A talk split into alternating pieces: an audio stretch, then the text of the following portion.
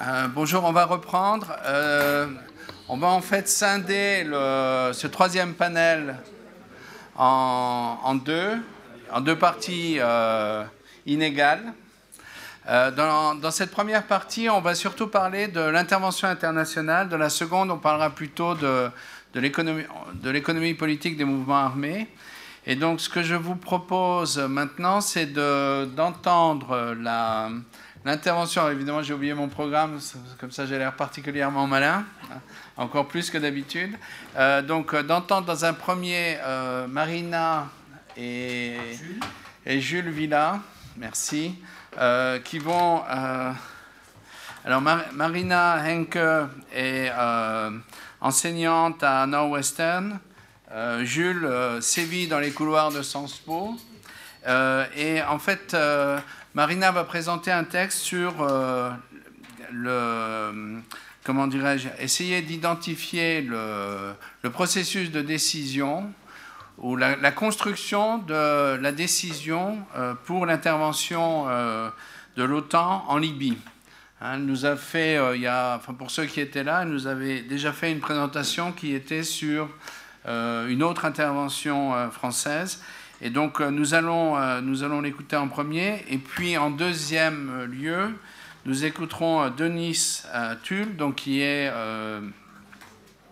un collègue allemand qui, lui, sévit plutôt dans les couloirs berlinois, plus que dans les, dans les, dans les amphithéâtres français, mais qui est aujourd'hui attaché à l'IRSERM, euh, donc qui est un laboratoire de recherche de l'école militaire et qui euh, va euh, également commenter euh, les relations qui existent entre la, force des Nations Unies et euh, la mission euh, et le gouvernement, j'imagine, et la population malienne. Donc je vais d'abord laisser pour une vingtaine de minutes la parole à Marie, Marina et Jules et ensuite à, à Denis. Après ces deux premières présentations, on aura un, échange, quelques questions, et puis ensuite, on laissera euh, les, euh, les, amateurs de l'hémoglobine prendre le relais et nous parler donc des, des mouvements armés. Merci à vous.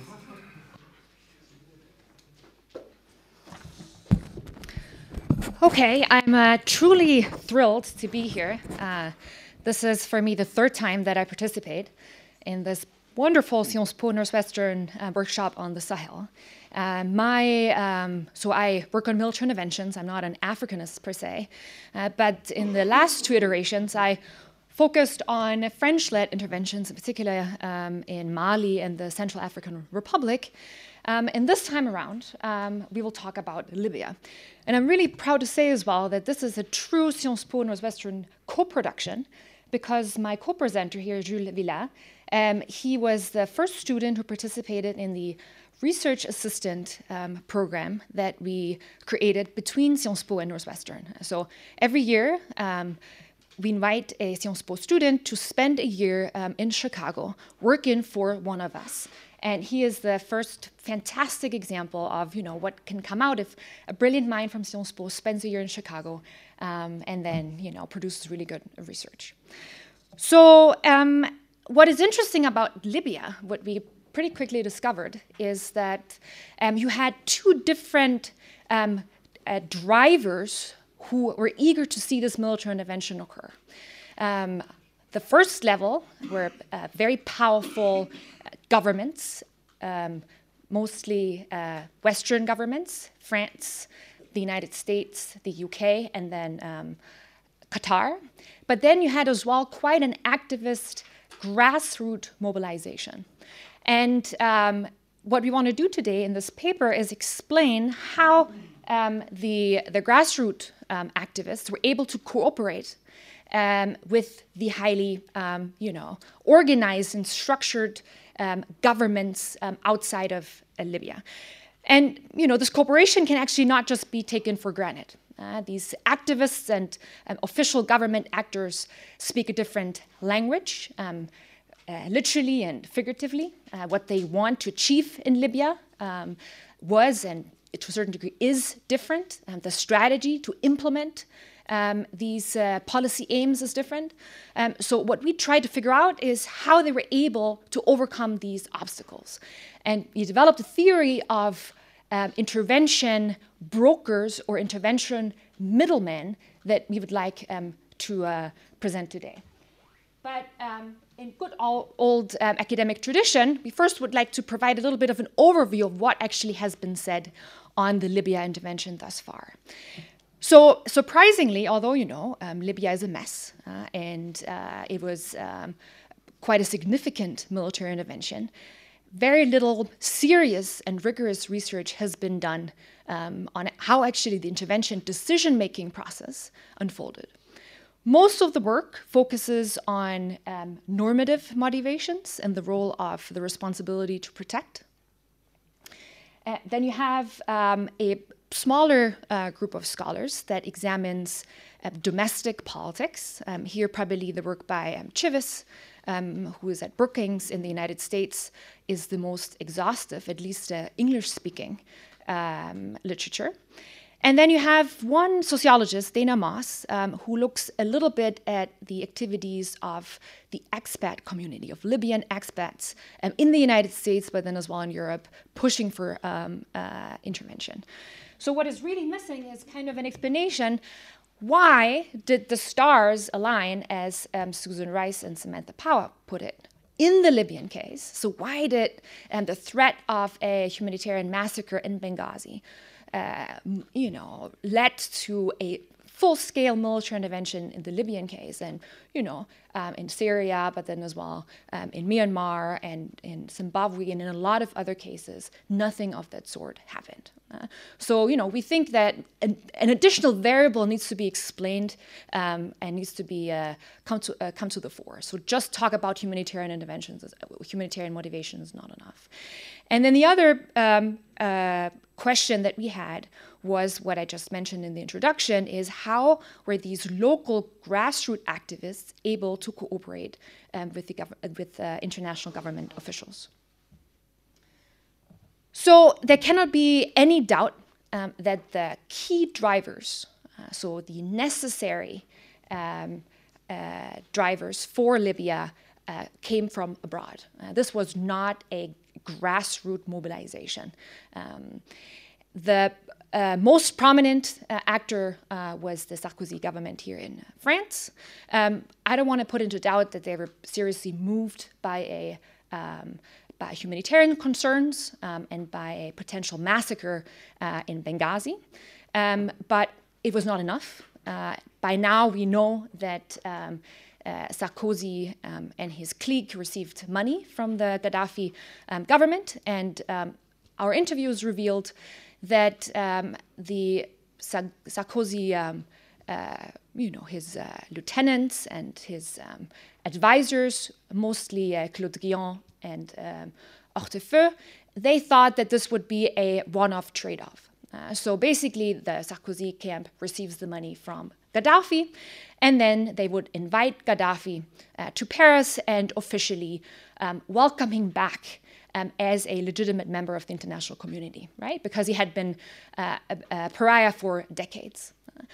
However, what turned out was that the Gaddafi government used this, the campaign financing, to then um, blackmail the Sarkozy government on um, multiple occasions.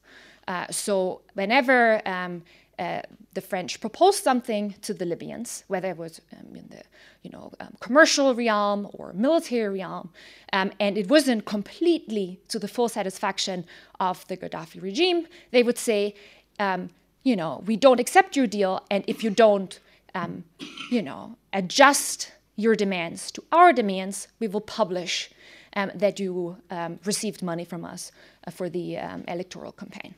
So basically, by 2009, 2010, um, the Sarkozy government was absolutely fed up with Gaddafi. That doesn't mean that they're necessarily planning to overthrow Gaddafi, uh, but there was a clear inclination to put him back into the um, you know, into his box, so to speak, and to show who really hold, uh, holds power in the um, Franco-Libyan relationship. France was um, uh, helped uh, in this entire endeavor to build up momentum for Libya campaign uh, by Qatar. Uh, Qatar was interested um, uh, in accessing Libyan um, gas and as well to bring Libya into the sphere of influence um, and challenge the Saudi dominated status quo in, in the larger Middle East region. Both of them um, collaborated quite heavily in the political setup of this military intervention um, and brought in uh, very early then um, the UK and the United States. Um, both the UK and the United States, as well, of course, were motivated by the threat of a, um, of a massacre in Benghazi. But again, other factors mattered. Um, our interview showed that in the UK case, um, uh, the Lancaster House Agreement uh, played, played, a critical uh, role. Um, the, uh, the, French and the British had just negotiated this cooperation agreement um, in December of 2010. Uh, so the idea of implementing uh, the agreement in the case of Libya uh, was quite important. And uh, in, the, in the US case, uh, the Obama administration was quite scared that a European run intervention in Libya would take a lot of um, momentum and effort from Afghanistan. Uh, so that the Europeans would divert a lot of, um, of their focus from Afghanistan um, to Libya. Uh, but Obama had just invested a lot of his political capital um, into the Afghanistan search. Uh, so um, under, you know, he felt the pressure uh, to then help the Europeans lead from behind, so to speak, um, so that the Europeans would as well stay engaged um, in uh, Afghanistan. So the key focus of this presentation is actually not um, you know the the the macro drivers. Um, as uh, Roland um, explained, I've presented on these macro drivers, drivers before. Um, so what we really want to focus on today um, are actually these um, intervention middlemen. Um, and um, so I, uh, you know, but to be able to theorize about these intervention middlemen, um, we need to explain a little bit what actually happened um, domestically. So in Libya, uh, while um, France and Qatar and the United States and the UK were organizing the intervention from outside. Um, so um, France, starting um, in already actually October 2010, had uh, shown, you know, a very uh, deep interest in doing something about the Gaddafi regime. Um, it had worked very hard um, in the defection case of uh, Nouri uh, Mezmari, who was Gaddafi's uh, chief of protocol. Um, he uh, left Tripoli to Tunis and was picked up by um, French intelligence forces in Tunis and then brought to Paris. Um, and of course, so Gaddafi didn't have um, a lot of close collaborators. Uh, uh, Mezmari was one of these close collaborators. So the fact that he defected and that he was in Paris, you know, to a certain degree, signals an attempt um, to undermine uh, the Gaddafi regime. Since 2007, uh, France had an outpost in Benghazi. When the Arab Spring erupted in Libya, um, the French government sent a medical convoy to Benghazi. Um, in the medical co- convoy, you had doctors, you had nurses, but you had as well intelligence officials and diplomats um, who were tasked to reach out um, to the rebellion uh, and kind of look for contact um, persons. Um, and as well, starting in the mid of um, February 2011, um, military preparations take place. Uh, so the military intelligence focuses on Libya, trying to find out where are the air defenses? Um, what kind of military equipment can Gaddafi actually um, use? How strong is the military in Libya? Uh, and so the um, Tourville frigate uh, gets sent to the Mediterranean coast. And what is potentially maybe even more interesting, um, you have nuclear attack submarines stationed, um, you know, in the Mediterranean in front of um, Libya, and trying to detect all the different movements that go, go on in Libya secretly. So the context in Libya at the time is uh, crucial to understand uh, what we're talking about here. So uh, one need to understand that the regime was really on edge. Uh, since the very beginning of the Arab Spring, the colonel was deeply shocked and, and especially worried about what would happen to him. So um, this, uh, in this period of tension, uh, Fatih Tabil's arrest on the night of the 15th of February was the spark of the revolution in Benghazi. To understand why, uh, one need to come back to history and what had, had what, what had happened in uh, Abu Salim in 1996, uh, where political prisoners were killed, more than 1,200 inmates actually. So um, most of them were from the eastern part of the country, and the family of the victim gathered, gathered weekly in front of the courthouse of Benghazi, uh, forming a network of trusted opponents to the regime. So once the rumor of Terbil's arrest spread in Benghazi, the protests initiated two days um, before the date picked by the diaspora of February 17, that is of symbolic value in Libya and especially in Benghazi, where you had um, a, a, rebellion uh, five years uh, before. What we take out from uh, this is that the demonstration uh, were a very erratic process. Uh, initially, there was never a plan to topple the regime. You had the Cyrenaican uh, establishment that gathered in the courthouse, but only wanted reforms and was quickly toppled by groups inspired by the Arab Spring that called for uh, the end of the regime.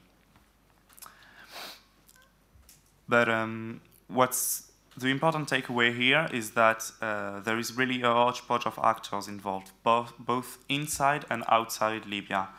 You got uh, former figures of the regime that are defecting, for instance, the official, uh, many members of the government, but also affiliated instances. Uh, you got diplomats led by their mentor, uh, Abdelrahman Shalgam, uh, the Libyan ambassador to the UN, and also from the military that are landed in Malta.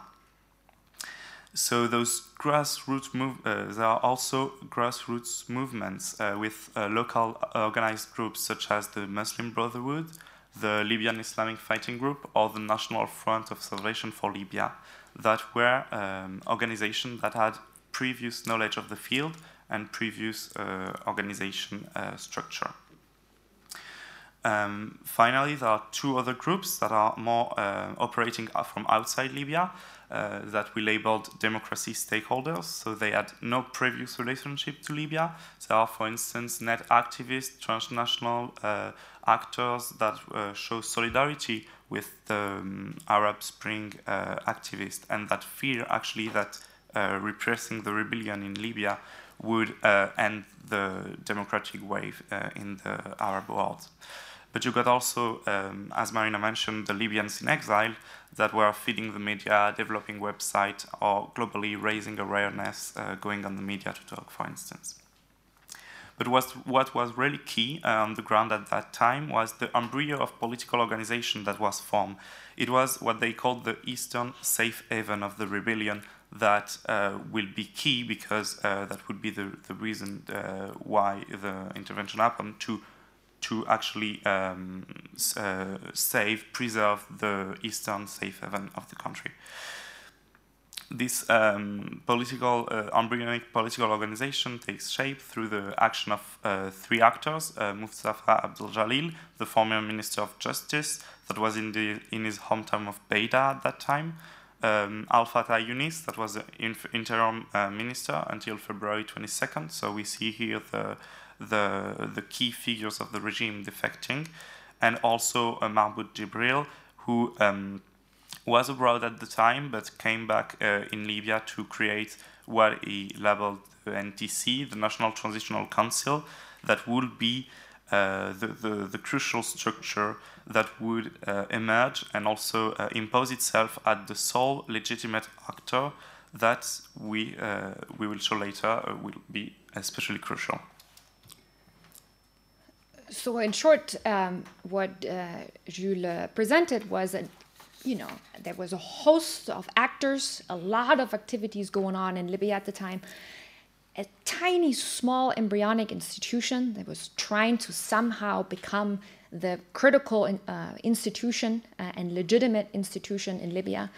But um, our argument is that without um, the uh, intervention from outside, um, this entire uh, uh, these all these different actions and activities, and as well probably um, the, the National Transitional Council would have never become these emblematic institutions that then they later um, uh, uh, would, uh, you know, uh, would, uh, would become to be. And the key, however, you know, the, the key actors that were able to um, connect the macro players in the capitals, in Paris, in Washington, in London, and in Doha, with those local activities, um, uh, were undertaken by uh, actors that we call intervention brokers or intervention middlemen. So, who are these? Well, these are actors that are recruited by intervention entrepreneurs, so by governments, um, and they're tasked to bridge these structural holes between the local and international context. Um, and these uh, brokers, they have very often a very specific skill set, or they have um, contacts and so they're particularly suited to perform these tasks. Uh, and sometimes they can add as well additional legitimacy because they operate from outside of government structures to the cause. Um, they can be intrinsically motivated, so they speak, they work for free, uh, or sometimes they're paid for by governments, by these intervention entrepreneurs. So, um, in an article that I published in 2016, I detailed, uh, and I presented here earlier, um, what exactly the steps are that intervention entrepreneurs, so intervening governments, undertake to launch a military intervention. Uh, and I don't want to be repetitive, although I, you know, like the audience today is a little bit different than last year and two years ago. Um, but so, you know, please um, read this article. uh, but basically, there are five different steps. Uh, the first one is that these intervening governments um, they create a narrative for intervention right, to justify the intervention. Here in Libya, it was a narrative very much structured on the responsibility to protect, uh, that a massacre in Benghazi had to be stopped. Then they spread and sell the narrative for intervention uh, through the media, through thought leaders, think tanks, and so forth. Then they um, build a domestic and an international political coalition for intervention. So they bring in different um, party actors, uh, you know, critical political figures, domestically and internationally support the proposal. Um, if they can, they establish a fait accompli, so quasi irreversible steps towards intervention, pre deploying troops, um, recognizing, for example, a political authority, and we'll get to get that later. And then, of course, you know, if the intervention entrepreneur is not the head of state, that was, for example, the case in Mali, um, you know, all these different activities create pressure on decision makers to sign off on an intervention proposal. So our argument here is that these intervention brokers um, help in these different steps.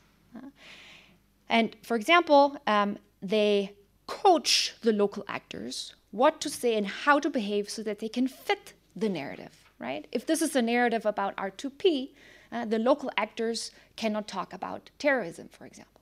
Uh, then they help in the selling of the narrative. Local actors very often do not have the context to CNN and uh, France 24 or um, BBC. Uh, so these um, intervention brokers, they connect um, suitable local activists to these international news outlets.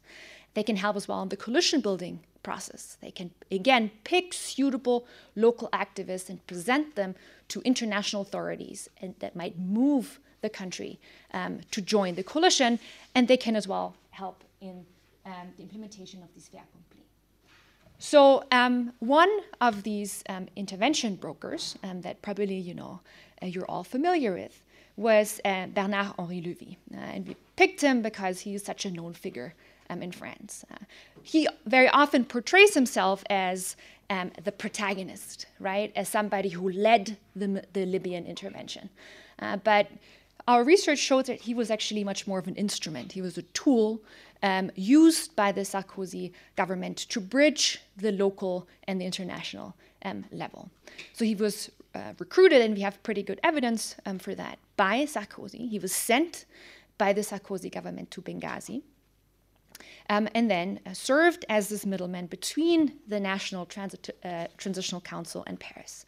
And he coaches the members of the NTC on um, what kind of narrative for intervention they should use. First, that they are the only political alternative to Gaddafi, right? That they present a united front uh, that there are no sectarian, no tribal divisions, uh, and that they want to establish a liberal democracy um, in uh, Libya.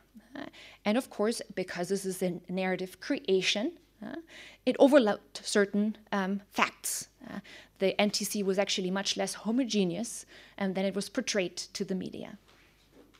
Then um, he helped sell this narrative to international media. He connected um, some of his Libyan friends um, to international media outlets, um, and you know, particularly here in, in France. Then he helped, and this is, I think, probably his, his you know, most important um, contribution. He helped creating this fait accompli, which was the recognition by the Sarkozy government um, of the NTC as the only legitimate government um, in Libya. Uh, and to a certain degree, by recognizing the NTC as the only legitimate government of Libya, um, this cements a policy of regime change, right? Not necessarily a violent policy of regime change, but a policy of regime change because there can only be one government. And if you um, recognize the NTC, you automatically as well do not recognize Gaddafi. So um, then picks the people who are allowed to go to Paris. Um, and interestingly, as Jules said, Jalil was the key leader of the NTC, but he was not allowed to go. Uh, Jibril, um, another member of the NTC, um, went to Paris in this very critical moment. He was Western educated. He was absolutely fluent in English. He had he has a, a doctorate from uh, Pittsburgh.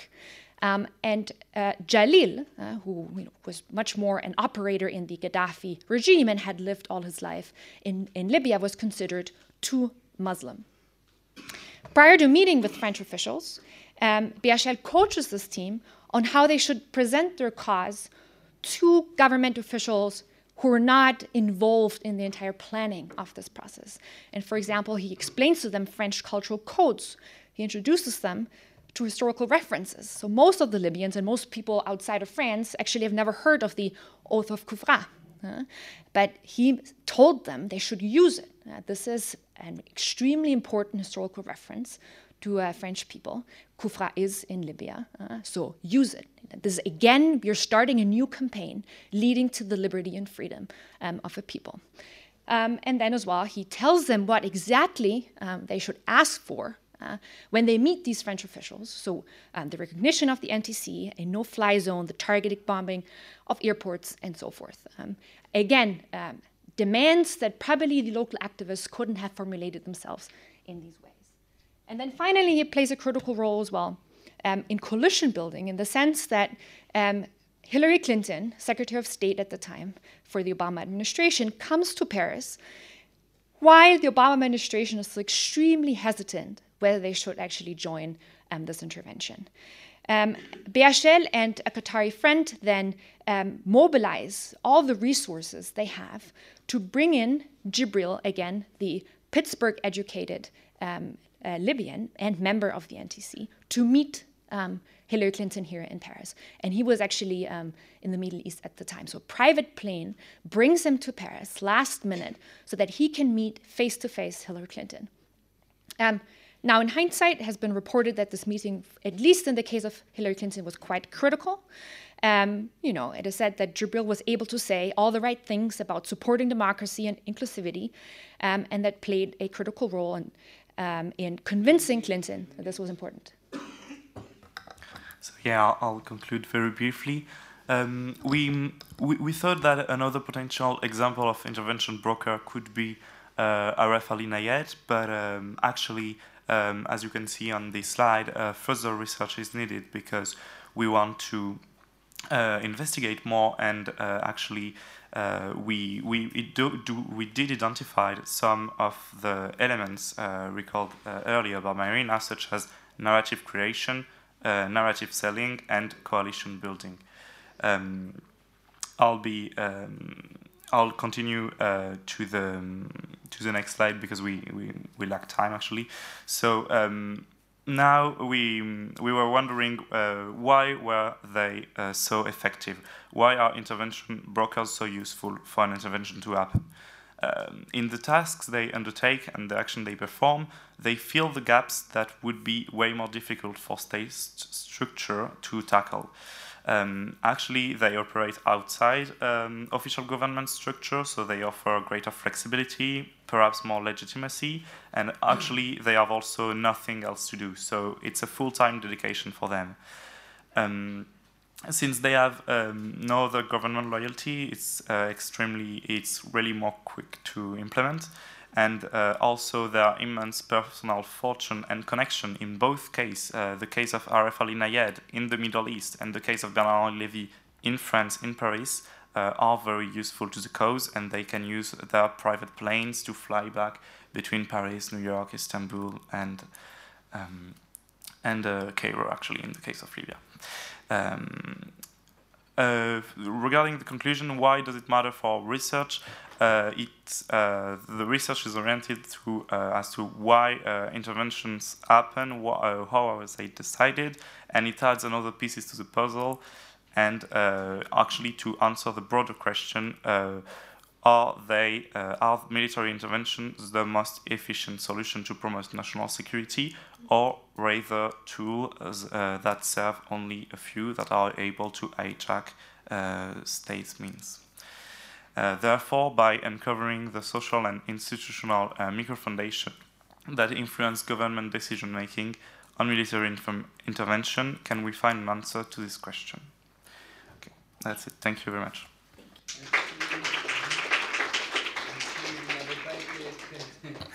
Vous avez été très généreux avec le temps. J'espère que euh, les autres seront un peu plus respectueux du timeline.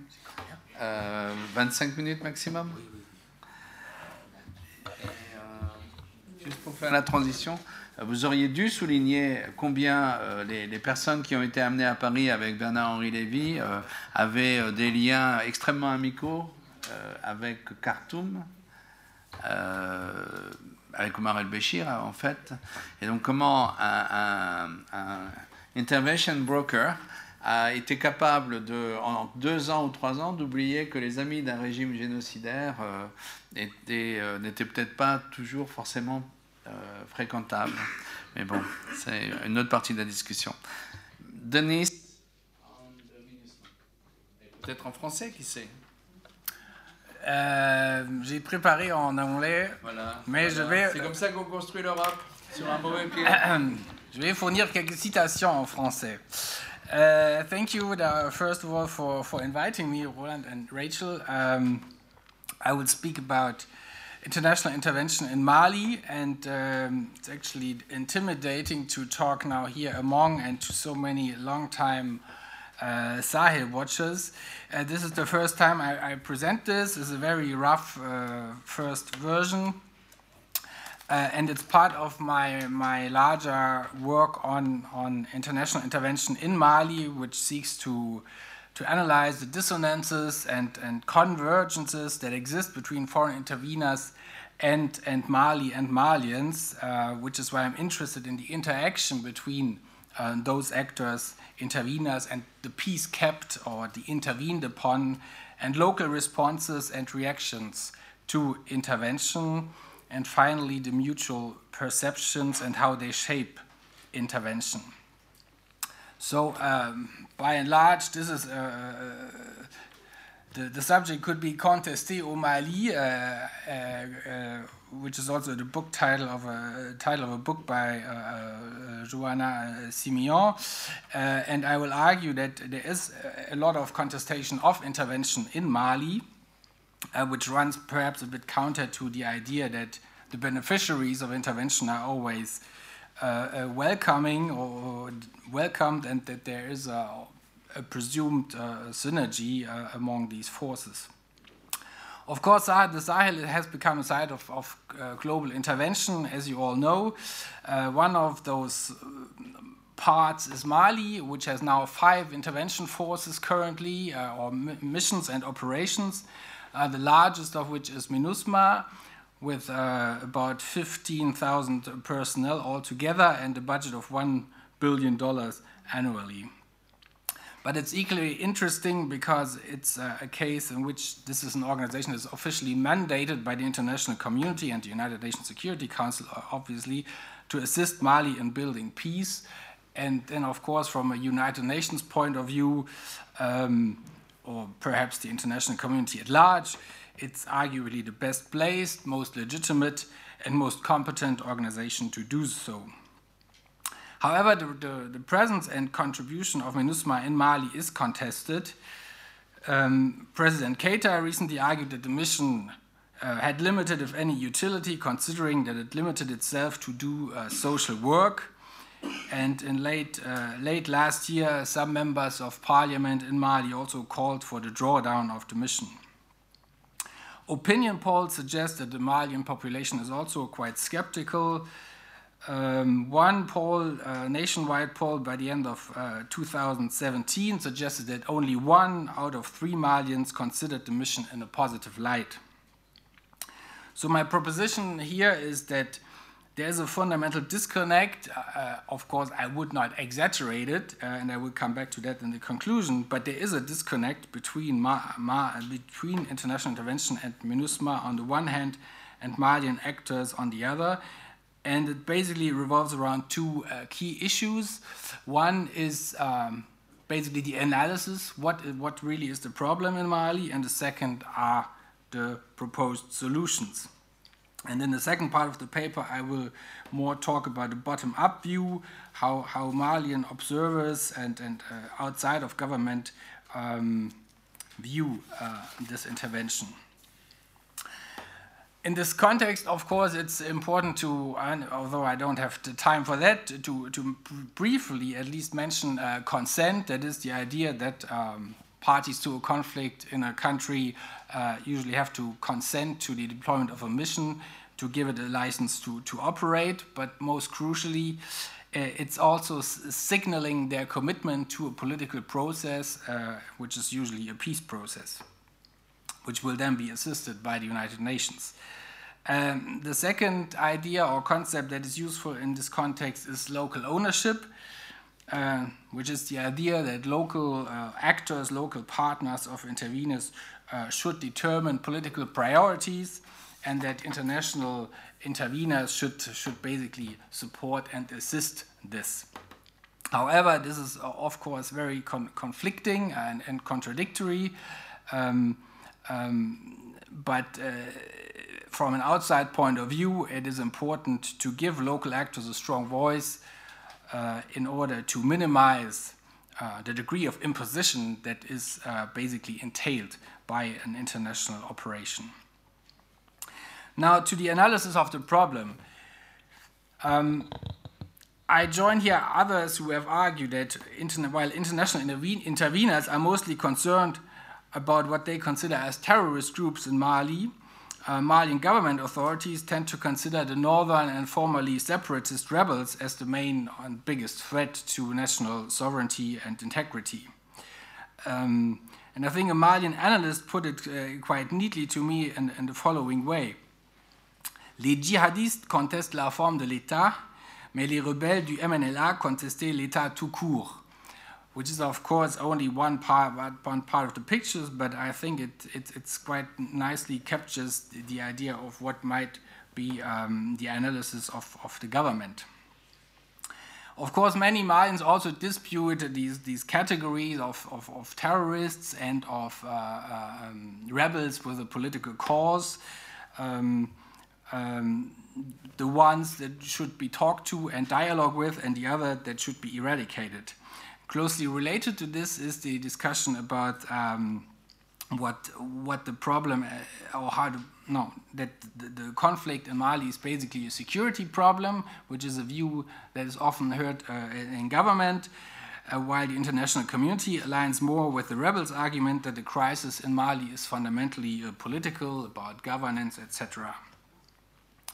So this is the, the, the fundamental divergence on, on, the level of analysis. And so it's not surprising that the solutions that are derived from this uh, are also difficult to, to reconcile.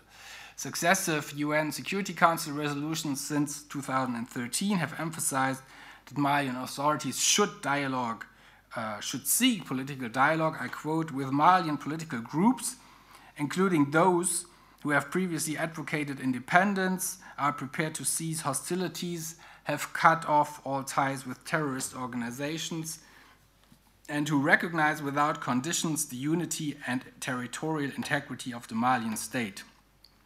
So, this is basically the blueprint that has been established uh, uh, uh on how the conflict in Mali should be, should be resolved. Uh, the durable solution was to be found in negotiations uh, with the rebels, who are then obviously considered as legitimate, legitimate uh, interlocutors. And this is a source of persistent disagreement in Mali. Two factors do exacerbate this tension. Um, I will just talk about one of them. That is the fact that the planks of this, for this blueprint have been basically defined before the current government came to power. Remember that uh, the first political agreement on Mali was the Ouagadougou Agreement of June 2013.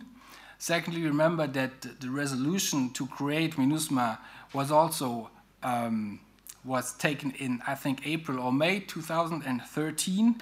So both of them before the uh, election of President Keita.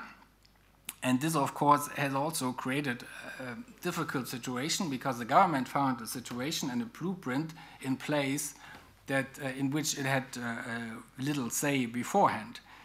Um, it's perhaps worthwhile to, to quote uh, Mr. Keita. La communauté internationale nous oblige à négocier sur notre sol avec des gens qui ont pris des armes contre l'État. Je rappelle que nous sommes un pays indépendant. l'État Mali, malien est contraint de négocier avec un groupe armé qui s'en vante. Dans quelle comédia dell'arte sommes-nous? So, um, you, he, became, he was elected on a strong nationalist platform and he, he, he promised during the election campaign that he would not negotiate with rebels. This, of course, then contradicted the Ouagadougou agreement. And all of this is just to say that this is really a fundamental dissonance in how the government, which has then been elected uh, in, in, uh, uh, in, the second half of 2013, and the international community conceive of this conflict and how they and the, the solutions um, they want to provide. This is the original sin or the misunderstanding or whatever you may call it. The fact is that the government was finally uh, or felt that it was constrained to finally sign the Alger Peace Accord in, in 2015. And up until today, there is a big, big reluctance uh, perceptible to, to implement this. Um, and what the international community proposed as a blueprint, of course, translated into the, into the mandate of MINUSMA, uh, which stipulated that MINUSMA had to build peace or to support a peace process and to help the, the state to re-establish its authority. So this was, of course, a kind of contradiction within the mandate, or it gave way to diverging interpretations of how this was to be implemented. Um, so MINUSMA is supposed to support a peace process that the government is unwilling to own, as a matter of fact. And as seen from Bamako, external actors had imposed their will and relegating notions of local ownership um, to the background. Um, of course, the rebels were reluctant too. I will not, I will not, I will not gloss about that. But uh, I'm here mainly concerned about um, the national government. So to sum up, it was perhaps equal, fair and unrealistic to expect that MINUSMA um, could move the peace process substantially forward. Uh, and given this reluctance of the government, it is difficult. Uh, it's not difficult to understand uh, why MINUSMA uh, politically had limited leverage and success to do so. There was actually very little political common ground with the government, uh, in part due to the inbuilt contradiction of the mandate. Um, it also had implications for the cooperation between the military force of MINUSMA and the government and the national uh, Malian army, but I, I, will not talk about this. Um, in the paper, I would then uh, talk about how the government actually coped with, with this conundrum um, to have this military uh, this international intervention in Mali that was basically having a different idea about how to solve the conflict. Uh, I would just mention one aspect and that is that the government has adopted the narrative of victimhood, which just insisted until today on the fact that it was basically an, ex, an, inter, an externally imposed peace agreement that they were struggling with. And, um, and oftentimes one hears from diplomats, but also from, from activists in, in Bamako, that yes, uh, the government had not appropriated the peace accord and had nothing, uh, it had done very little um, to, to sell um, this peace accord to a skeptical public. MINUSMA seen from below. How is MINUSMA perceived and imagined outside of government circles? Here, of course, I will have a very uh, limited uh, snapshot, which is basically limited to Bamako. Um, what is striking is the extent to which uh, many Malians that I have spoken to are as critical uh, towards the government as they are to interveners. Um, it is a it is a, a, quite a nationalistic public that is increasingly disillusioned, uh, I have the impression, about the effects of international intervention in their country. Um, and critique uh, of MINUSMA is, is, is widespread, um, and the main one is that the, the mission is uh, unable to protect uh, civilians. This is also something that came out of a, a nationwide survey. 55% of respondents shared this view. One uh, interviewee told me, La MINUSMA est là pour rien faire. Elle n'a pas sa raison d'être parce que l'arrivée de la MINUSMA devrait rendre au Mali sa grandeur. De combattre les terroristes, les rebelles et tout ce qui met en danger l'unité nationale. À notre grande surprise, malgré ses soldats et équipements, la situation ne s'améliore pas. Tous les jours, il y a des dégâts. Um, Another person said, la MINUSMA n'arrive pas à protéger les gens et les biens, et ce, les gens ne comprennent pas. Parfois, les gens soupçonnent que la MINUSMA ferme les yeux sur les actions de certains groupes armés. Now, what is, what is important here and what I want to underline in this, from this quote is the difficulty in, of Malians to comprehend what the mission in Mali is doing and aiming for. To many Malians, it seems obvious what the mission should do, and they are frustrated by what it doesn't, and that it has all these visible means at its disposal and it does not use them, at least compared to the Malian army, etc., etc. And um, this gives rise to attempts to seek to explain the seemingly inexplicable. This public tries to make sense of the continued crisis in their country by drawing up theories that question the purpose and sometimes the motivations of international forces in Mali. These theories seem sometimes far fetched and even dubious, but they arguably enjoy wide currency, including among Bamako's intelligentsia. For example, one academic called MINUSMA une mission écran. I think that means a smokescreen that probably has other purposes than the ones officially declared, although he couldn't tell me what these purposes actually were. He couldn't really think of it. But it's precisely this enigmatic, obscure nature of intervention that feeds alternative and sometimes outlandish uh, views. With respect to MINUSMA, but also to France, I should add, uh, a Malian NGO worker captured this puzzle in the following way. Quand vous êtes plus visible que lisible, c'est un problème. And, uh, and that's, you know, how then the spin comes in where these different theories are, are conceived. Um, for example, that the UN is there to help divide up the country, uh, to secure resources, etc., etc. Others have more prosaic explanations.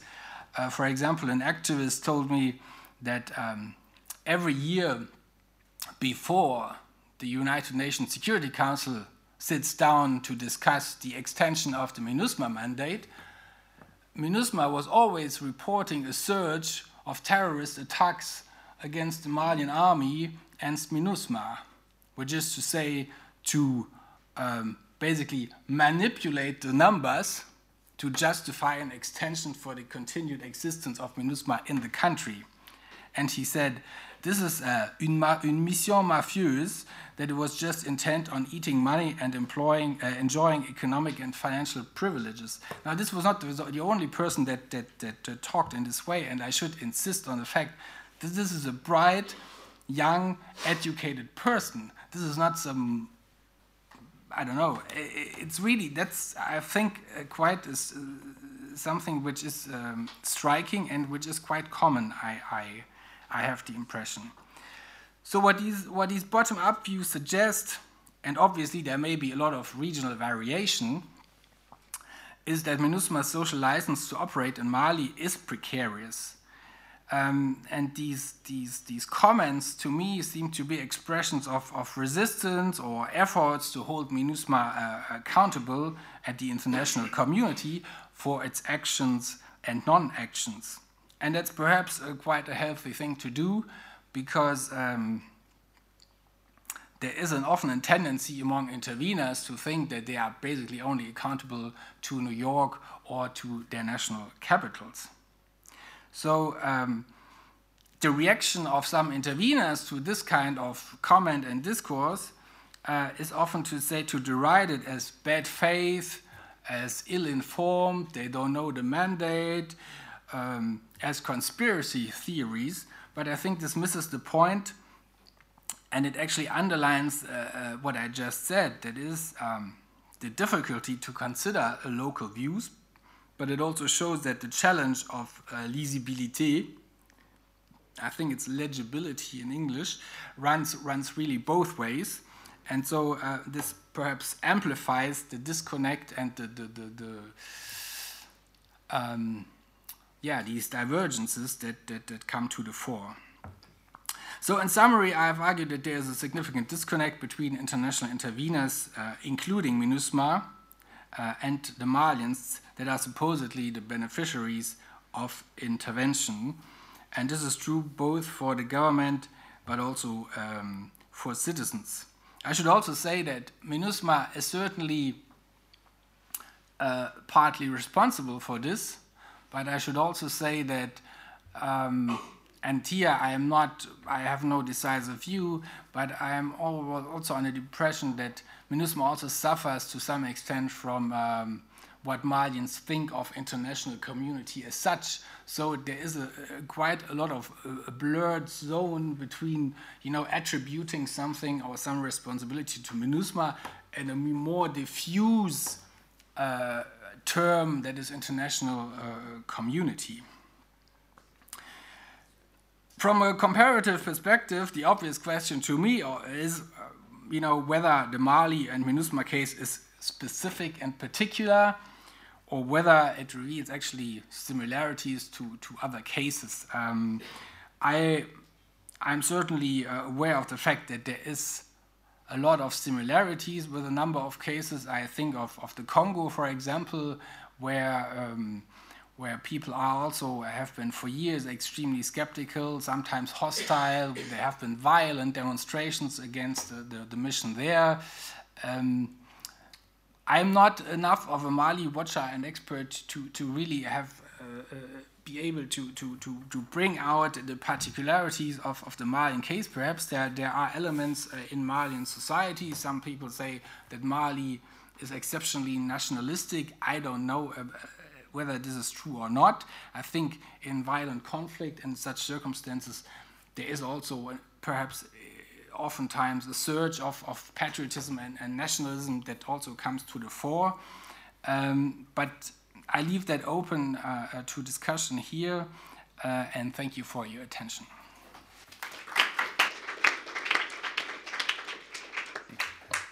Tu aurais pu commencer en disant qu'il s'était quand même installé d'abord à l'hôtel de l'indépendance à Bamako, ce qui évidemment n'était peut-être pas le meilleur signal, mais bon. Merci beaucoup. On, va se donner un, quart d'heure pour des QA, hein, les questions-réponses. Et euh, donc, euh, un micro, il y a un micro, mais oui, il est là. Et donc, si vous avez des questions à poser euh, pour ces deux premières interventions. Bonjour, donc Mariam Dambélé, je suis chargée de recherche.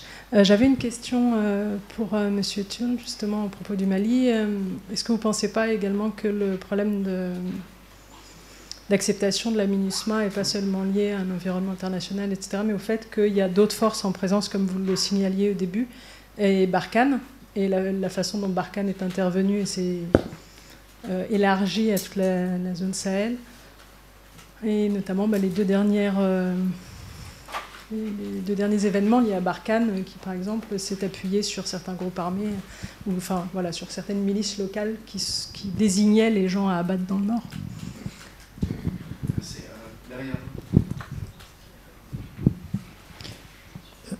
Moi, je voudrais demander si la critique de la MINUSMA, ça ne fait pas partie de cette attitude assez courante au Mali qui est de battre la coupe de son voisin, c'est-à-dire euh, trouver que la responsabilité des difficultés qu'on a, ça ne tient pas à soi, ça tient au voisin. Cela dit, il est évident que la MINUSMA euh, joue pour se faire accepter dans des tas de domaines qui relèvent de la compétence de l'État. Des soins distribuer des soins de santé, etc. Donc, et l'État ne proteste pas. Et l'État ne fait rien pour, euh, en quelque sorte, accompagner la MINUSMA après l'intervention militaire. Ce qu'on dit dans la théorie, on dit, dans la théorie, on arrivera à établir la paix si l'action militaire libère, pacifie euh, une zone et qu'ensuite l'État revient et montre de quoi il est capable. Et puis ma question, c'est la suivante. Qui, qui aujourd'hui aurait intérêt à la paix? Est-ce que le gouvernement aurait intérêt à la paix? Est-ce que les groupes armés auraient intérêt à la paix? Qui? Merci. Euh, Peut-être une dernière question? Me, it's about the, um, the intervention in Libya, and I wanted to know if you thought that um, the intervention of uh, external actors the, did the crisis in Libya, uh, the role of B, BHL and others like that. Merci. On va peut-être euh, Marina et Jules. Uh, thank you so much. Well, um, I think the the problem with Libya was that the international community was told a story of what was going on in Libya that was not actually the entire truth, right? It was a half truth. Uh, so the narrative that was created was one of um, there is a uh, humanitarian disaster looming um, in Benghazi. There is an alternative at hand, right? And here, these intervention entrepreneurs, they learned a ton from Iraq, right? In Iraq, there was no alternative. Uh, so here, um, the folks who planned the intervention knew that they had to present an alternative, um, a regime that was basically in waiting. Uh, and so they hyped up the uh, National Transitional Council as the almost perfect new regime for Libya. Gaddafi goes, and there is a regime in waiting. Um, Libya is united behind the NTC. Um, it is, uh, you know, a, a regime that truly wants um, a liberal democracy to flourish in the country.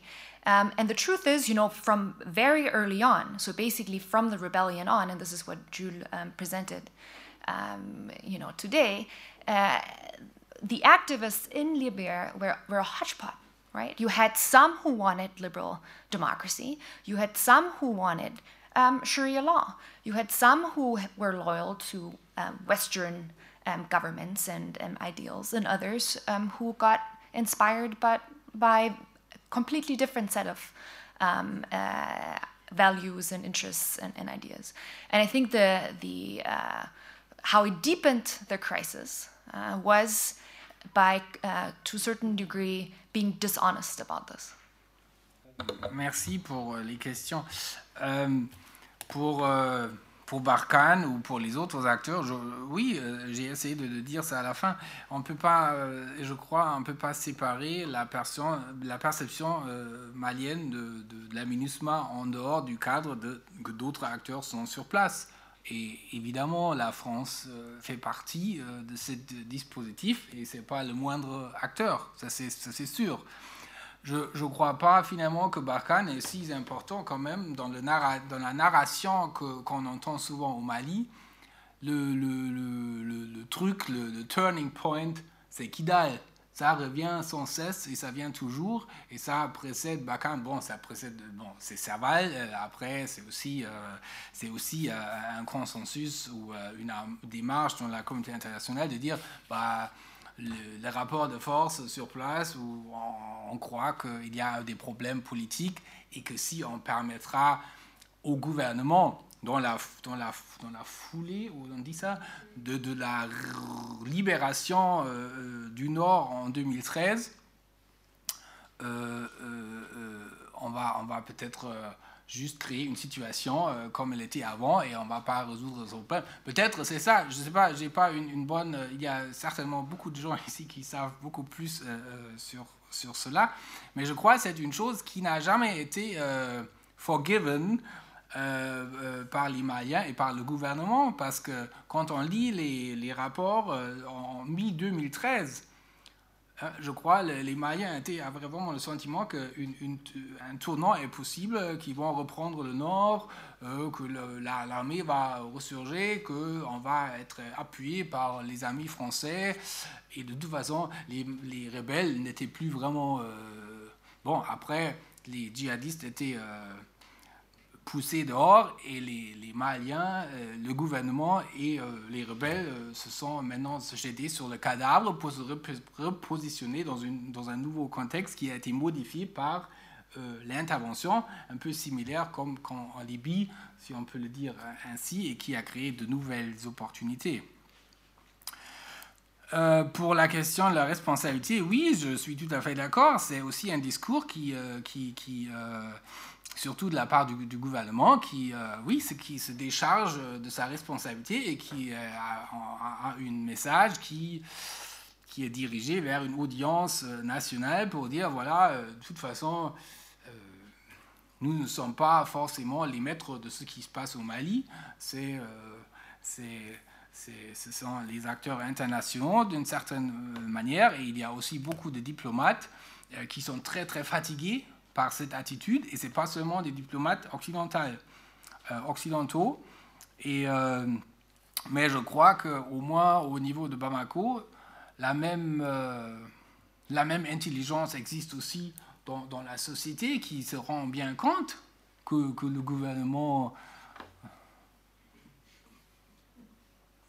ne fait peut-être pas avancer, avancer, avancer les choses. Pour la substitution de l'État, euh, bah, c'est un sujet très, très délicat.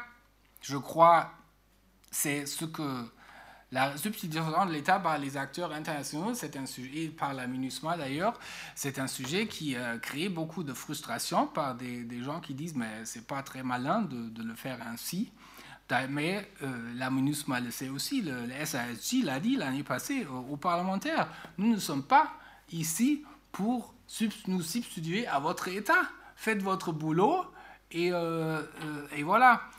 Bon, la réalité est peut-être un peu, peu, peu, différente sur le terrain, mais il y avait maintenant une revue stratégique qui va peut-être apporter quelques corrections sur, sur au moins le dispositif et les, actions que, peuvent, euh, que, que, peut mener la MINUSMA. mais je crois dans un sens plus large, la, modalité de la délégation des responsabilités au Mali, ça, marche merveilleusement pour le gouvernement. Sur le plan de la sécurité, c'est le Barkhane et puis c'est MINUSMA. Euh, bon, il y a peut-être des buts différents, comment euh, la perception du gouvernement a changé face à la détérioration de la crise au centre, mais c'est quelques modifications qui ont été faites au moins avant les élections souvent les gens disent Ah, c'était à cause des élections. On va voir si ça va continuer dans peut-être une, mais c'est vrai que la, communauté internationale a une tendance de dire bah, de moins que ça marche au Mali, de plus on va faire. Et on le fait. Et, et ça, c'est une cette, cette, cette, substitution qui, qui, qui, renforce encore les problèmes. Moi, je crois, au moins sur le plan de la théorie, de faire moins au Mali serait mieux pour le Mali. Mais évidemment, on est tiré entre, entre ces deux démarches et, et on le voit bien comment, vous voyez tous les envoyés spéciaux sur le Sahel, chaque pays a maintenant en Europe un envoyé spatial Sahel, les ONG, euh, toutes les initiatives, des douzaines et des douzaines dans le secteur de sécurité, tout le monde veut maintenant s'engager au Mali, tout le monde veut euh, faire sortir de, de l'argent une fois qu'on a pris l'engagement, et donc c'est très difficile de de faire des ajustements qui sont peut-être euh, dans le long terme politiquement plus euh, propices. Merci. On va peut-être reprendre juste quelques questions. Une, une, brève remarque en fait sur le, la, la, présentation de Marina et, et Jules. Euh, ma première, elle est sans doute liée aussi euh, à la forme de la présentation et au fait que, par exemple, vous n'avez pas pu euh, présenter, Jules, la, la vignette sur, j'ai pas oublié, j'ai pas vu le nom, mais enfin, de, l'intermédiaire euh, libyen, mais euh, à vous écouter, et c'est très bien de voir hein, comme ça, effectivement, identifier des drivers qui ont poussé à l'intervention et qui ont construit un narratif, mais on a l'impression que du coup, les acteurs locaux sont des agents passifs hein, de ce processus de coaching euh, extérieur qui viendrait comme ça, euh, disons, euh, imposer un, narratif là où j'imagine eh ben, qu'ils sont aussi actifs et qu'ils ont sans doute aussi instrumentalisé BHL autant qu'il leur a imposé des, un narratif. Donc ça, c'est une remarque aussi d'un peu de, je pense, mais ce qui est lié à la présentation, j'imagine, de votre, de votre papier. La deuxième euh, remarque, plus, importante à mes yeux, c'est que lorsqu'on réfléchit comme ça à une intervention dans un pays, en l'occurrence la, Libye, on ne peut pas non plus évidemment euh, oublier ce qui se passe ailleurs, par exemple, au même moment euh, en Côte d'Ivoire, où il ne se passait rien justement, hein, en termes d'intervention, et il me semble qu'il est intéressant dans votre cas de figure de contraster les narratifs, les récits de l'intervention qui sont contradictoires dans les deux cas, au même moment. Hein, où l'on a effectivement euh, un, un, narratif de la R2P, de la responsabilité de protéger en Libye, qui est pourtant euh, l'impératif qui s'était posé à la France, puisqu'elle avait mandat de le faire en Côte d'Ivoire et qu'elle ne l'utilise pas. Donc comment, hein, dans ce genre de circonstances, on justifie hein, un deux poids deux mesures entre les deux rives du Sahara? Ça a été une vraie contradiction de la politique française à ce moment-là. Merci. Merci. Euh, une brève question pour euh, Denis Tull.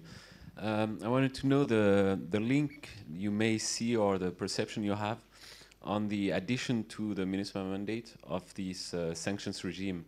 Uh, so this, the Security Council being now uh, tempted to add a, a, few more bullets to the, the um, ability of the UN to exert an impact on the, those who uh, influence the peace process. You, did you hear anything about that? Do you think it's going to further decrease the, the, perception that the population has over uh, MINUSMA? Thank you. Oui, bonjour, euh, Ayrton Aubry, je suis doctorant ici en première année. J'ai une question aussi à propos de la, MINUSMA. Euh, il me semble qu'elle est composée en grande partie de, casques bleus qui viennent des pays du G5 Sahel ou d'Afrique de l'Ouest en général. Et du coup, est-ce que dans les entretiens que vous avez pu avoir avec la population euh, malienne, est-ce que cette caractéristique ressort et a des conséquences sur la, perception de, de l'opération euh, de la MINUSMA du au Mali?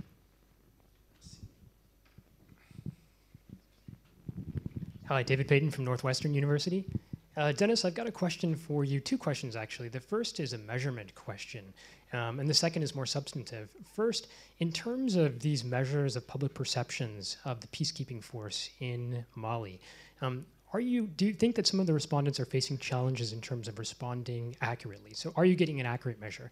Um, to give you an example, in Congo, where I've been doing work, um, oftentimes we find that the population feels most at liberty to critique the international intervention force because there aren't consequences from the local military, from local politicians, those kinds of factors. Do you think that you're actually getting an accurate measure of public perception of the intervention force. The second question is if you are getting an accurate measure, um, do you think that public perception matters in terms of the efficacy of the intervention force? So, is there a direct relationship between the way that the public perceives the intervention force and whether it's effective or not? To give you an example, in the United States and in Europe right now, if you ask the average uh, citizen what their perception of their parliament is, the US, per, for example, perception of the US Congress is lower, that the positive rating is lower than 20% right now. So it's extraordinarily low. Uh, nevertheless, people still look to Congress to solve their problems. So I'm wondering is, is a low perception of the peacekeeping force really a problem, or is it just a reflection of the generalized difficulty of the situation in the country and generalized negative perceptions of institutions in a context of crisis?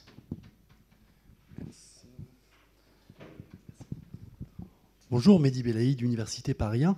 J'aurais une question pour euh, Marina et Jules. Euh, alors, est-ce que vos recherches euh, vous ont permis de, voir dans quelle mesure l'élimination physique de Kadhafi à la fin 2011 était planifiée hein, bon, peut-être par la, clique de Sarkozy, et auquel cas, est-ce qu'on pourrait estimer qu'une des principales motivations de cette intervention aurait été tout simplement d'éliminer un, témoin gênant? Et donc la suite de cette question, si jamais ces faits sont, avérés, est-ce que vous pensez hein, que, Sarkozy et ses amis pourraient un jour euh, avoir à, répondre de, non pas du financement euh, de, la campagne, mais de l'élimination physique du, du, dirigeant libyen? Merci. Merci. Je crois que ce sera la dernière.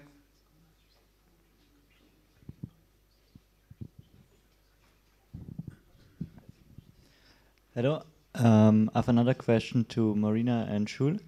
And you were talking about this narrative which has been built up by the intervention brokers. And my question is Was this narrative in the end so powerful that political decision makers in Washington, in London, in Brussels were actually convinced that the NTC was the perfect replacement for the Gaddafi regime and that there will be not this mess which we are seeing right now, but there will be like a, a stable um, regime which successes the Gaddafi regime with, without any further violence after unsuccessful intervention? Or was it more like that um, these narratives have built up so much political press pressure in the, in the press and in the public that the political decision makers in the end were forced to intervene, even though they had contradicting information about the succession of the uh, Gaddafi regime from their own advisors and their own intelligence services. Merci. On va vous laisser euh, à chacun euh, cinq minutes pour répondre. Euh, Denis, d'abord. Oh, I will not need five minutes, I think, uh, because on the sanctions, honestly, I will refer you to Yvon and to Mathieu. Um, but I, I think nobody, I think there's a lot of hope, but there's not much assured knowledge whether this will work or not uh, and how this will actually uh, uh, play out. Um, but I think it's an, example of yes, there is another layer and another thing of that is meant to exercise some pressure, such as also uh, the activation of the what is it called? The mediator, no, not mediator, the Carter Center, the, um, l'Observateur indépendant. So there's a lot of effort to, to pull strings everywhere to, to, to, to, to put pressure on, uh, on, on Mali and on the government. And that's actually also a problem because um, many diplomats say, yes, of course, we blame a lot on the government because it's actually the task of the government to implement uh, the peace accord. It's the government who has to make sure that laws are changed, decentralization is implemented. That that cannot come from from from from the rebels. That's a job that has to be done by the government, and perhaps that's also. Um, creating that perception that there is perhaps an unfair treatment of um, of them, of the national authorities. On, on the other questions, I do not, I cannot claim to uh, say here the things that I said uh, are not representative of the Malian population. Uh, these are just really snapshots of, of people I speak to in, in, in, in Bamako, and of course, um, this is a completely biased view, and this is not some, something which is representative. So I'm not so much interested, I'm actually not interested at all in the accuracy of whether someone is, in, to my mind, saying something which is objectively true like um, MINUSMA prevents the Malian army from taking back Kidal. I'm not. I'm. That's that's not of interest to me. It's for me. It's just the perception uh, that matters, and how this is feed, feeding certain narratives that are certainly to some extent can be perhaps captured in in opinion uh, polls, as to some extent is the case or you can perhaps do some press monitoring and you will but then again also what is uh, what you find on the websites of uh, Malian news sites of course that's also quite partial and also a very limited snapshot of of what is uh, going on uh, uh, discussed in, in the country and among the population. Um, but of course, it, it's a, a, pertinent uh, question because it's also, and here again, um, the implication for for the operations of of MINUSMA. Um, here, I would simply uh, say I just take this as an assumption that this has negative implications for the operations of MINUSMA, such as is assumed by the United Nations themselves, such as assumed by the by the large lit, lit, literature on international intervention, that uh, this has a lot of uh, repercussions, for example, in terms of information gathering, etc., etc. Um, so on the on the G5, that's not um, that's not something that I, I I'm interested in. Um, what I can say is that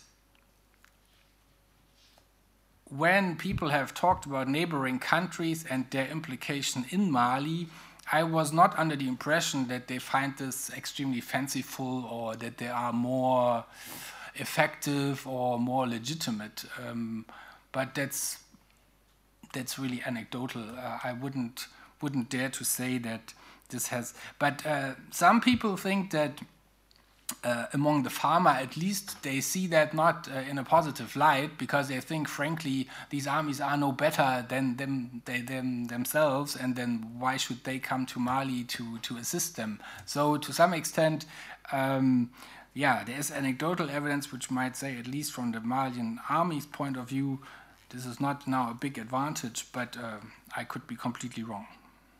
Merci beaucoup. Uh, Marina et Jules, peut-être um, Richard, uh, thank you so much for your um, Côte d'Ivoire uh, comment, and I think this is right on target. Uh, this exactly explains why it's not enough just to point to humanitarian motivations. Uh, and you need an additional explanatory um, argument that explains why France was so up in arms uh, with regards to Benghazi and Libya and not interested in Cote d'Ivoire at the time. Right? So I think this is absolutely something that we have to um, add to the to the presentation and, and the final product, uh, what we're um, trying to produce here.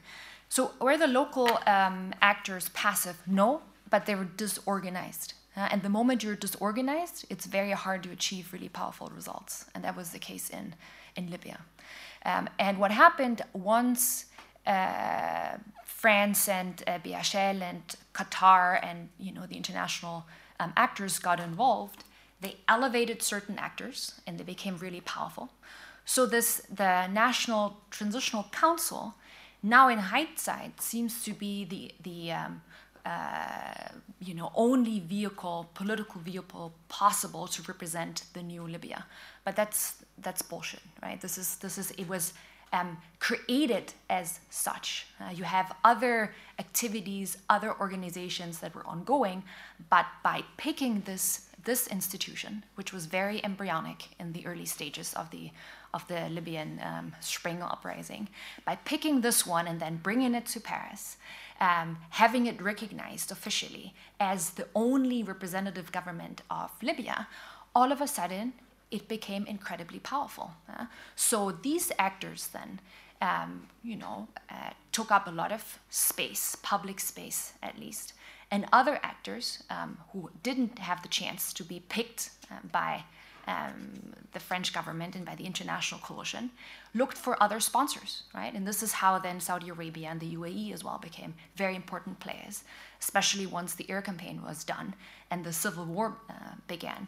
And this is, you know, one of the one of the reasons why there's such a mess right now um, in in Libya is because you have all these different actors uh, being supported by different outside powers and still fighting um, in the end over who rules uh, Libya. Uh, and the fissures and the divisions were created right there in this particular moment by picking a winner, by artificially picking a winner, uh, and neglecting other actors that could have as well played a role. Um, the, the coup question uh, and uh, whether Sarkozy and the government one day could uh, could be charged for overthrowing um, the government. So here's um, um, our understanding of what actually happened. Um, I don't think that Sarkozy necessarily planned a coup. I think the initial uh, uh, aim was just to put Gaddafi um, back into the box, meaning he had become too arrogant. Right? Um, he used the the financial transactions to blackmail the United the, the uh, French government, um, and you know whereas uh, the Sarkozy government uh, government perceived as them being still the much stronger power, and Libya being the weaker power, right? And that what they wanted was to reverse um, this hierarchy, right? And just to show Gaddafi that they were still um, in the driving seat. Uh, so, to a certain degree, it was to frighten him, to scare him, uh, and not necessarily to overthrow him. Uh, but then everything kind of got out of hand. Uh, um, so uh, the air campaign happened. Then you had, you know, um, the Benghazi rebels, various rebel groups mobilizing and receiving a lot of arms. Then Qatar played a critical role in arming these factions. Saudi Arabia st- stepped in. UAE stepped in. Then, for the longest time, um, Great Britain, France, and the United States didn't want to actually arm the rebels, but then they um, ended up doing so. Um, and then, you know, uh, the regime change and kind of getting Gaddafi and really taking him down, killing him, became a, um, an official aim even of, of NATO. Uh, and in the, in the very, so, you know, there are some intelligence sources that say that the, um, that the French intelligence services were involved in actually um, killing him in the end. But this is, you know, like we don't have it. This is not what we're really interested in, right? Um, with regards to the narrative, um, so what is really interesting about uh, Libya is that uh, the United States and uh, Great Britain had very little intelligence information on Libya. Uh, Libya was not a country that they focused on, um, nor were interested in. Uh, we were able to interview uh, key government figures in the Cameron administration in Great Britain. Um, and one of them, who was in charge of military intelligence, said that they used maps from the Second World War to plan the campaign. Uh, these maps hadn't been updated uh, since 1945 because for Libya, uh, for the UK, Libya was just not a priority. Uh, so, to a certain degree, I think um, the uh, the narrative on that this was a you know first um, a unified government, a unified country, that the tribal uh, divisions didn't really matter, um, that the sectarian divisions or you know like different uh, religious uh, groupings didn't really matter, um, had to be accepted because they didn't have they didn't know better. So I think the, the French government knew, um, or at least there was an inkling of it wasn't as rosy as as they depicted it, uh, but they were so powerful in in in um, you know, telling the story then to, to, the, to the Americans and the, and the British, um, and they couldn't prove otherwise. Uh, what they actually did, both the British and the, uh, the Americans, they talked to um, the expats, Libyan expats that lived in the United States and in the UK. Um, and the expat community very often, and it's, you know, it's very similar to um, the Iraq case and to a certain degree as well Syria, of course, they were gang ho on intervention as well, right?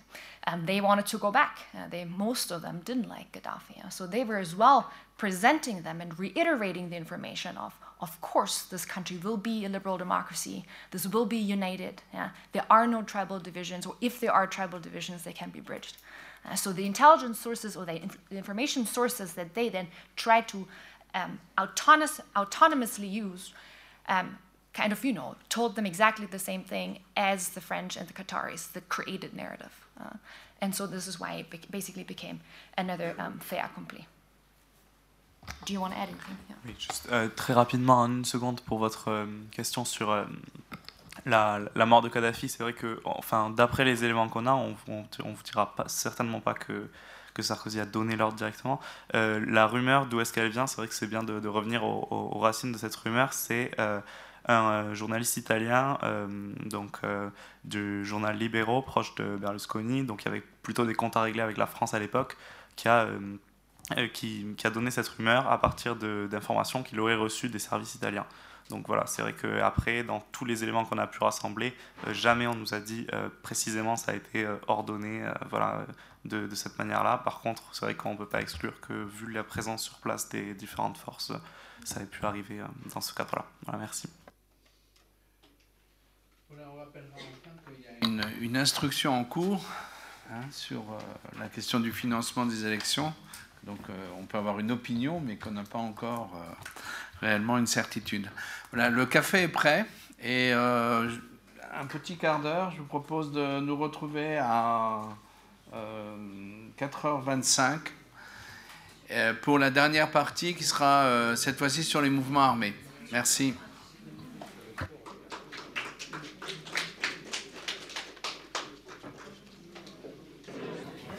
Bien. Le dernier panel, Dès que les forces armées auront réussi à faire asseoir les panélistes, que fait donc le Conseil de sécurité Mais vraiment, ouais, ouais, c'est un problème de gouvernance. On va les envoyer à Kidal pendant six ans, ça leur fera les pieds. Alors le dernier, ce dernier panel sera euh, donc euh, avec euh, essentiellement autour euh, de l'économie politique de ces mouvements, des mouvements armés euh, dans, le, dans le Grand Sahel, parce que heureusement on élargit un peu, on sort du Mali, ça on se sent quand même mieux, et un peu moins à l'étroit. Et donc je vais d'abord donner la parole à Vincent Fouché. Écoutez-le bien, si vous avez une question urgente on l'apprendra juste après son exposé, parce que euh, nous avons des traîtres parmi nous qui s'enfuient à 5h10 Ouais, 5h10. 5h10. Donc, euh, donc il y a un traître qui va s'enfuir euh, plus tôt que les autres. Et, mais on peut quand même l'obliger à répondre à deux ou trois questions très rapidement. Et puis ensuite, je donnerai la parole à Yvon Guichoua. de Guichoua. Non, non, mais bon. Vous savez, j'ai appris à lire, j'ai terminé ma formation euh, hier, donc euh, quand même, euh, laissez-moi bafouiller tranquillement. Et à Mathieu Pellerin. Alors, vous devez tous savoir combien Vincent Fouché est un excellent chercheur de l'IEP de Bordeaux, même s'il est parisien, c'est incroyable. La, topologie française est en train d'évoluer de, façon dramatique. Yvan est à l'université de Kent, mais il est à Bruxelles, si j'ai bien compris. Donc la, topologie européenne est en train d'évoluer de façon aussi assez dangereuse. Et Mathieu euh, Pellerin est à l'IFRI, euh, donc à Paris, mais euh, vit à Amsterdam ou à La Haye. Voilà. Donc, comme je le dis, il faut s'inquiéter. La situation est grave, mais je laisse maintenant la parole à Vincent Fouché pour nous parler province, d'une province Parlons-nous d'une province euh, d'Afrique de l'Ouest de l'État islamique. Merci. Merci beaucoup. Donc euh, oui, je, vais devoir m'absenter pour cause d'enfants. Euh, donc ne le prenez pas mal, ce n'est pas parce que je suis fâché, euh, mais je prends les questions euh, par Internet éventuellement et à la fin de ma présentation aussi. deuxième chose que, je rajoute un peu au début de ma présentation, c'est qu'aujourd'hui, la mort a été enfin confirmée de Maman Nour, donc un des principaux leaders de, ISWAP, hein, de cette branche de Boko Haram. donc c'est voilà, un personnage qui va revenir un petit peu au fur et à mesure de ma présentation. donc c'est un un événement pour le lancement de mon papier. C'est beaucoup de travail pour organiser ces choses-là. Alors, mon papier de l'année dernière parlait de, l'année dernière pour la, réunion de Northwestern euh, Sciences Po à Northwestern, euh, parlait de, la réaction des États face à Boko Haram, euh, de la montée d'une coopération régionale militaire, formelle et informelle, et puis de tous les facteurs qui avaient progressivement permis de, mettre Boko Haram sur le recul. L'organisation de plus en plus systématique de milices, euh, le renforcement des, forces aériennes et puis donc une, coopération régionale euh, mieux, euh, mieux montée. Cette année, dans mon papier, je regarde d'une certaine manière la suite du jeu. cette montée en puissance de la réponse internationale en 2016 a fini par contribuer, ce n'est pas le seul facteur, mais par contribuer à fracturer Boko Haram en deux factions, euh, donc ISWAP, hein, qui a gardé le nom euh, qui était devenu celui de, la maison mère, et puis euh, JAS, hein, al-Sunna, qui est donc dirigé par, par Shekau, Aboubakar Shekau, le, fondateur, le fondateur du, tournant armé de, Boko Haram. Donc cette division, à l'époque, avait été accueillie avec un certain scepticisme par des observateurs. Et, pendant longtemps, d'ailleurs encore assez récemment, les autorités militaires nigérianes, ne la prenaient pas toujours au sérieux. Euh, au fond, leur posture, c'était de dire Ah, tout ça, c'est des terroristes. Euh, et vouloir faire un distinguo entre les deux organisations, vouloir essayer de, travailler sur leur, leur, modus operandi, euh, c'était au fond déjà accepter leur discours et c'était déjà en être complice. Euh, pour le Nigeria, euh, dans cette période-là et jusqu'à tout récemment, la priorité c'était bien Shekau, euh, parce que Shekau était, était le personnage visible, hein. c'était lui le responsable de l'enlèvement des filles de Chibok, c'était lui qui, montrait son visage dans ces vidéos que vous avez sûrement eu l'occasion de voir à un moment ou à un autre sur YouTube, dans ces sortes de diatribes assez curieuses contre, contre Abraham Lincoln et tout ça. Euh, et puis c'était aussi lui euh, le, moteur de tous les attentats suicides dans Maïdougouri, hein, dans la capitale de l'État de Borno, euh, donc qui était au fond pour l'État nigérian, en 2016-2017 en tout cas, le vrai souci. Mais là, finalement, on voit enfin que ISWAP, donc cette autre organisation, essaye d'être différent et que ça a des conséquences au plan militaire. Le, 7-8 septembre dernier, euh, ISWAP a bousculé l'armée nigériane dans un endroit qui s'appelle Gudumbali, qui est donc euh, le, headquarters, le chef-lieu euh, d'un arrondissement, disons, appelons ça comme ça, un Local Government Authority de Guzamala. C'est la première fois que Boko Haram reprend occupe brièvement euh, un chef-lieu euh, depuis la contre-offensive de 2015-2016. Et puis ça n'est pas n'importe lequel, hein, puisque le chef d'état-major de l'armée nigériane s'était rendu à, à, Guzamala peu de temps, à peu de temps auparavant pour inaugurer un cénotaphe honorant la, mort de, près de 200 soldats nigérians qui étaient morts pendant la reprise de Guzamala en, 2015. donc au fond, il y a quand même une, une furieuse impression de déjà-vu. Euh, dans euh, cette, chute de Guzamala et elle, euh, de Gundumbali, pardon, et elle déclenche un, moment de, soul searching, un moment de, réflexion au sein de, l'appareil d'État nigérian. Alors, déjà vu, mais, pas tout à fait, et c'est ce qu'on va essayer de voir aujourd'hui. deuxième, deuxième point aussi, cette différence au plan militaire. Hein, au fond, ISWAP est un mouvement beaucoup plus ouvert et qui cherche à reconstruire sa relation avec la population civile. elle a un impact sur ce qu'on peut faire comme recherche. Euh, elle fait qu'il euh, y a beaucoup de circulation maintenant entre les zones euh, sous influence et même sous contrôle direct de ISWAP, et puis les zones gouvernementales où, moi j'ai le loisir d'aller. et donc c'est beaucoup plus facile de savoir ce qui se passe du côté de, de ISWAP que du côté de chez KO. J'en parle parce que quand on travaille sur des sujets comme les djihadismes, euh, ces questions de terrain, d'accès, de, qu'est-ce qu'on sait, comment on peut le savoir, c'est des questions, il me semble, dont on ne parle pas souvent euh, suffisamment. Euh, et voilà, je, trouve que c'est toujours important de, préciser un peu dont on parle. Donc je parle d'une recherche faite en parlant non pas avec des combattants d'ISWAP, puisqu'ils ne sont, en tout cas moi j'ai pas réussi à avoir d'accès direct, mais en parlant à pas mal de gens qui fréquentent ces zones-là, hein, des transporteurs, des éleveurs, des pêcheurs, des civils. Euh, toutes sortes de gens qui, font des allers-retours ou, parfois qui se sont enfuis de ces zones-là, euh, mais qui en, ont une, certaine familiarité. Donc je voudrais essayer ici euh, d'analyser cette, sorte de, de, nouveau surgeon de Boko Haram, cette reprise.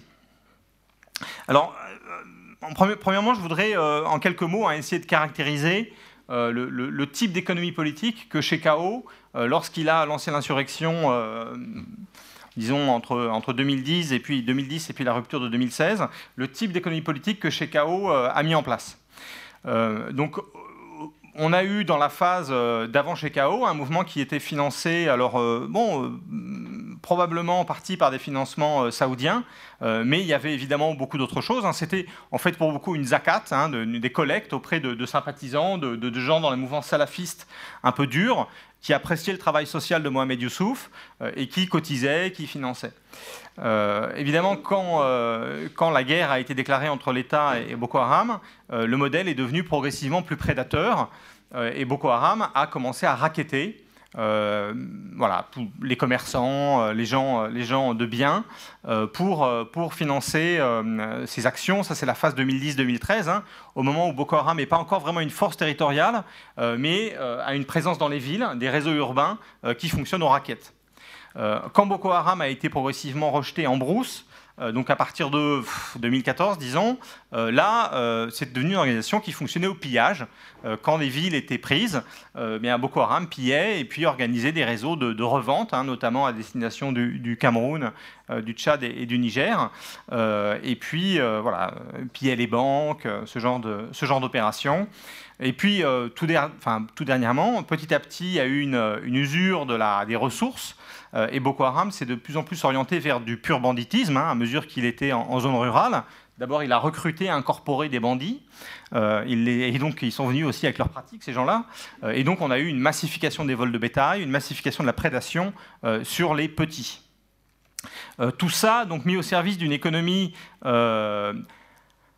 beaucoup plus euh, centrée sur la consommation que sur la production, euh, une économie aussi d'une munificence relative, hein, euh, où au fond, j'ai une discussion avec quelqu'un qui s'était échappé d'une zone de chez, de hein, en l'occurrence, et qui racontait comment, quand il avait été capturé et amené chez Shekao, on, on, avait fait un effort pour les endoctriner, et pendant cet effort-là, on leur avait amené, c'était dans la forêt de Sambisa, hein, on leur amenait des coca frais et, des, des brochettes de bœuf, pour leur dire regardez, c'est le paradis chez nous, la vie est belle, euh, venez. Quoi. Donc il y avait un côté comme ça, euh, une sorte de, munificence relative du coca frais et puis, euh, et puis des brochettes de bœuf. bon, c'est pas mal quand même quand on est au, enfin, frais, c'est pas mal. Quand on est un paysan du Borno, le coca frais, c'est pas mal. donc un, pillage massif associé à une logique sectaire, sectaire au sens sociologique, hein, c'est-à-dire une, une, communauté qui, qui au fond se, se sent euh, suffisante hein, euh, et, n'a pas besoin euh, des autres au fond. Et si on est en dehors, on a une cible légitime et on peut être tué, pillé, capturé, recruté de force. mais donc, ce modèle a atteint ses limites. la population, en gros, autour de, à partir de 2015-2016, a commencé à se retourner. les ressources ont commencé à s'épuiser. L'agriculture s'est apopée et les flux commerciaux se sont devenus beaucoup plus rares. donc, évidemment, quand on est un bandit, tout ça, c'est malheureux.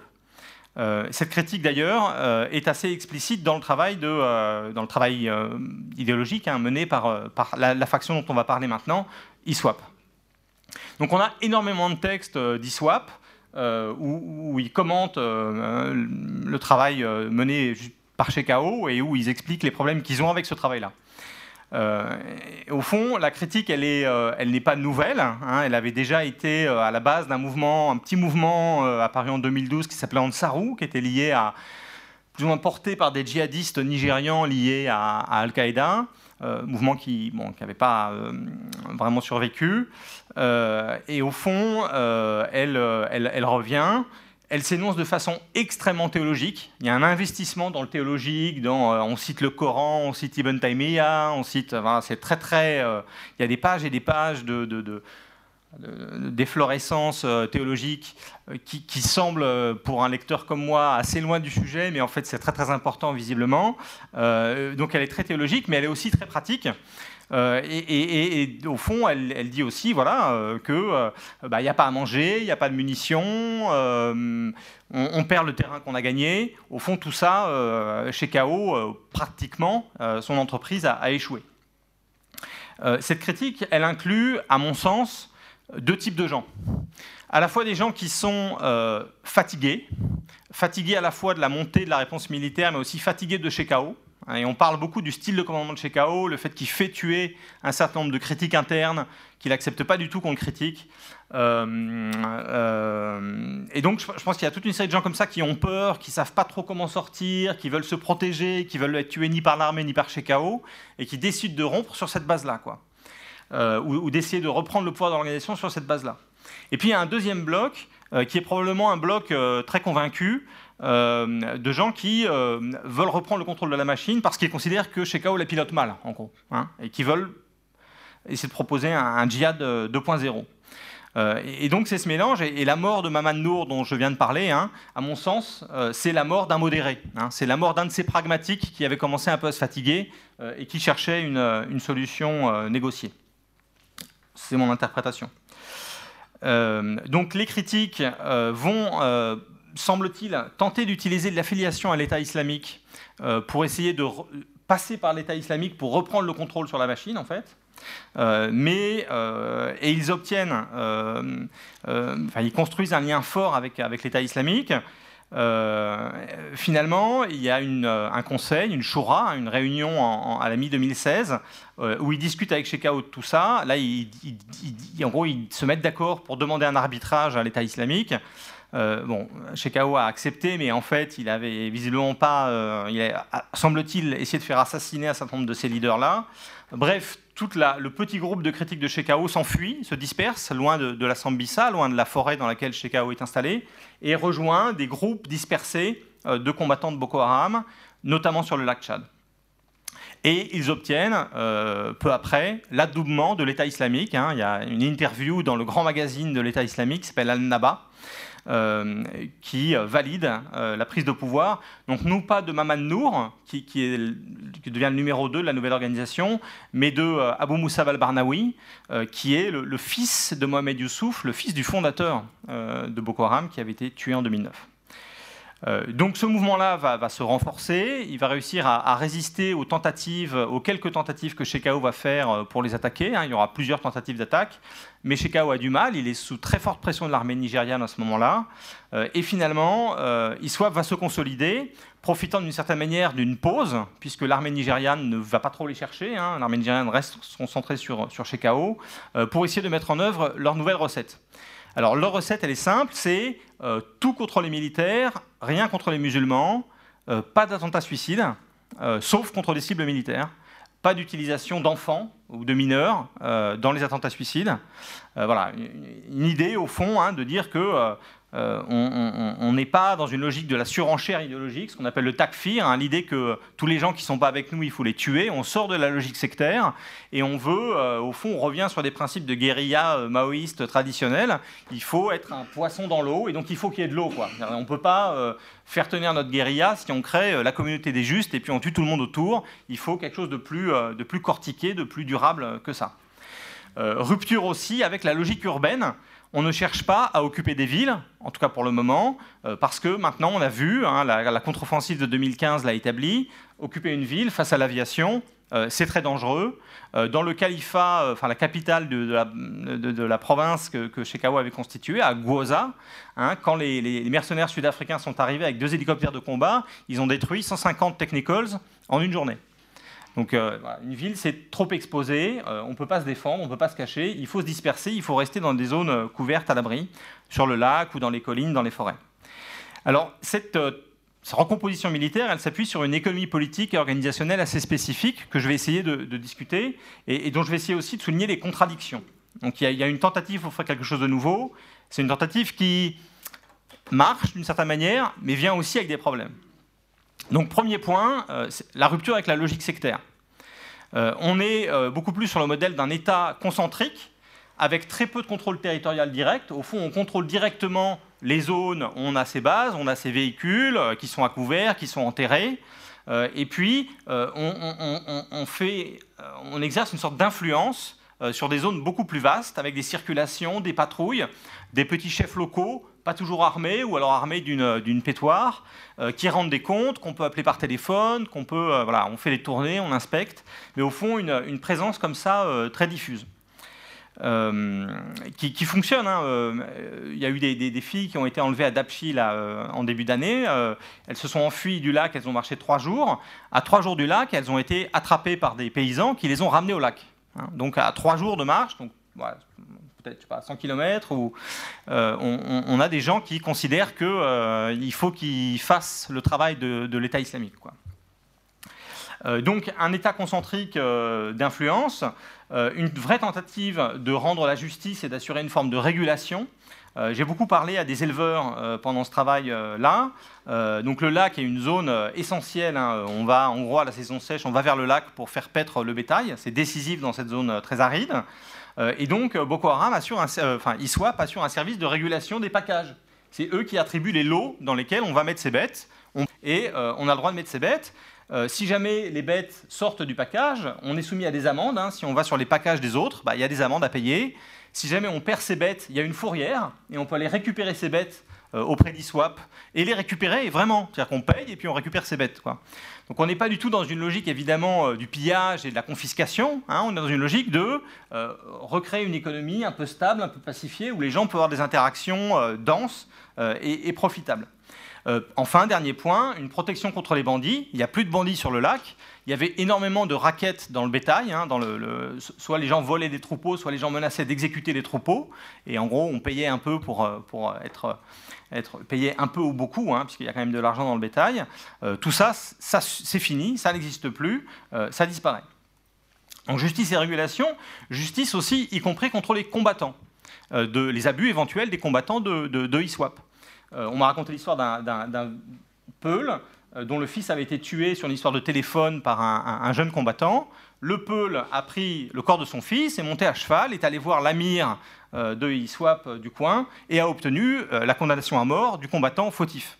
Et donc il y, a pas mal d'histoires comme ça hein, où on peut avoir, obtenir des recours contre des abus des, membres des forces de l'ordre, si on veut. chose qui, dans un pays comme le Nigeria, compte tenu de, l'impunité extraordinaire dont bénéficient les forces de sécurité, fait une vraie différence pour les gens. Hein. C'est vraiment quelque chose d'important.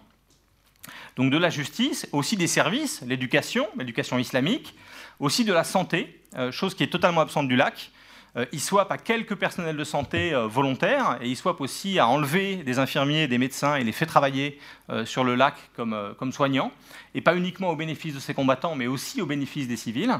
On peut accoucher sur le lac hein, et se faire et obtenir un, petit soutien médical, du fonçage de puits, la mise à disposition d'intrants, euh, et aussi, euh, très, très important, hein, une, tolérance assez générale envers, alors pas sur le cœur même du lac, mais en tout cas dans la périphérie, les activités des ONG euh, sont tout à fait acceptées, y compris celles qui travaillent dans des secteurs aussi sensibles au nord Nigeria que la vaccination contre la polio.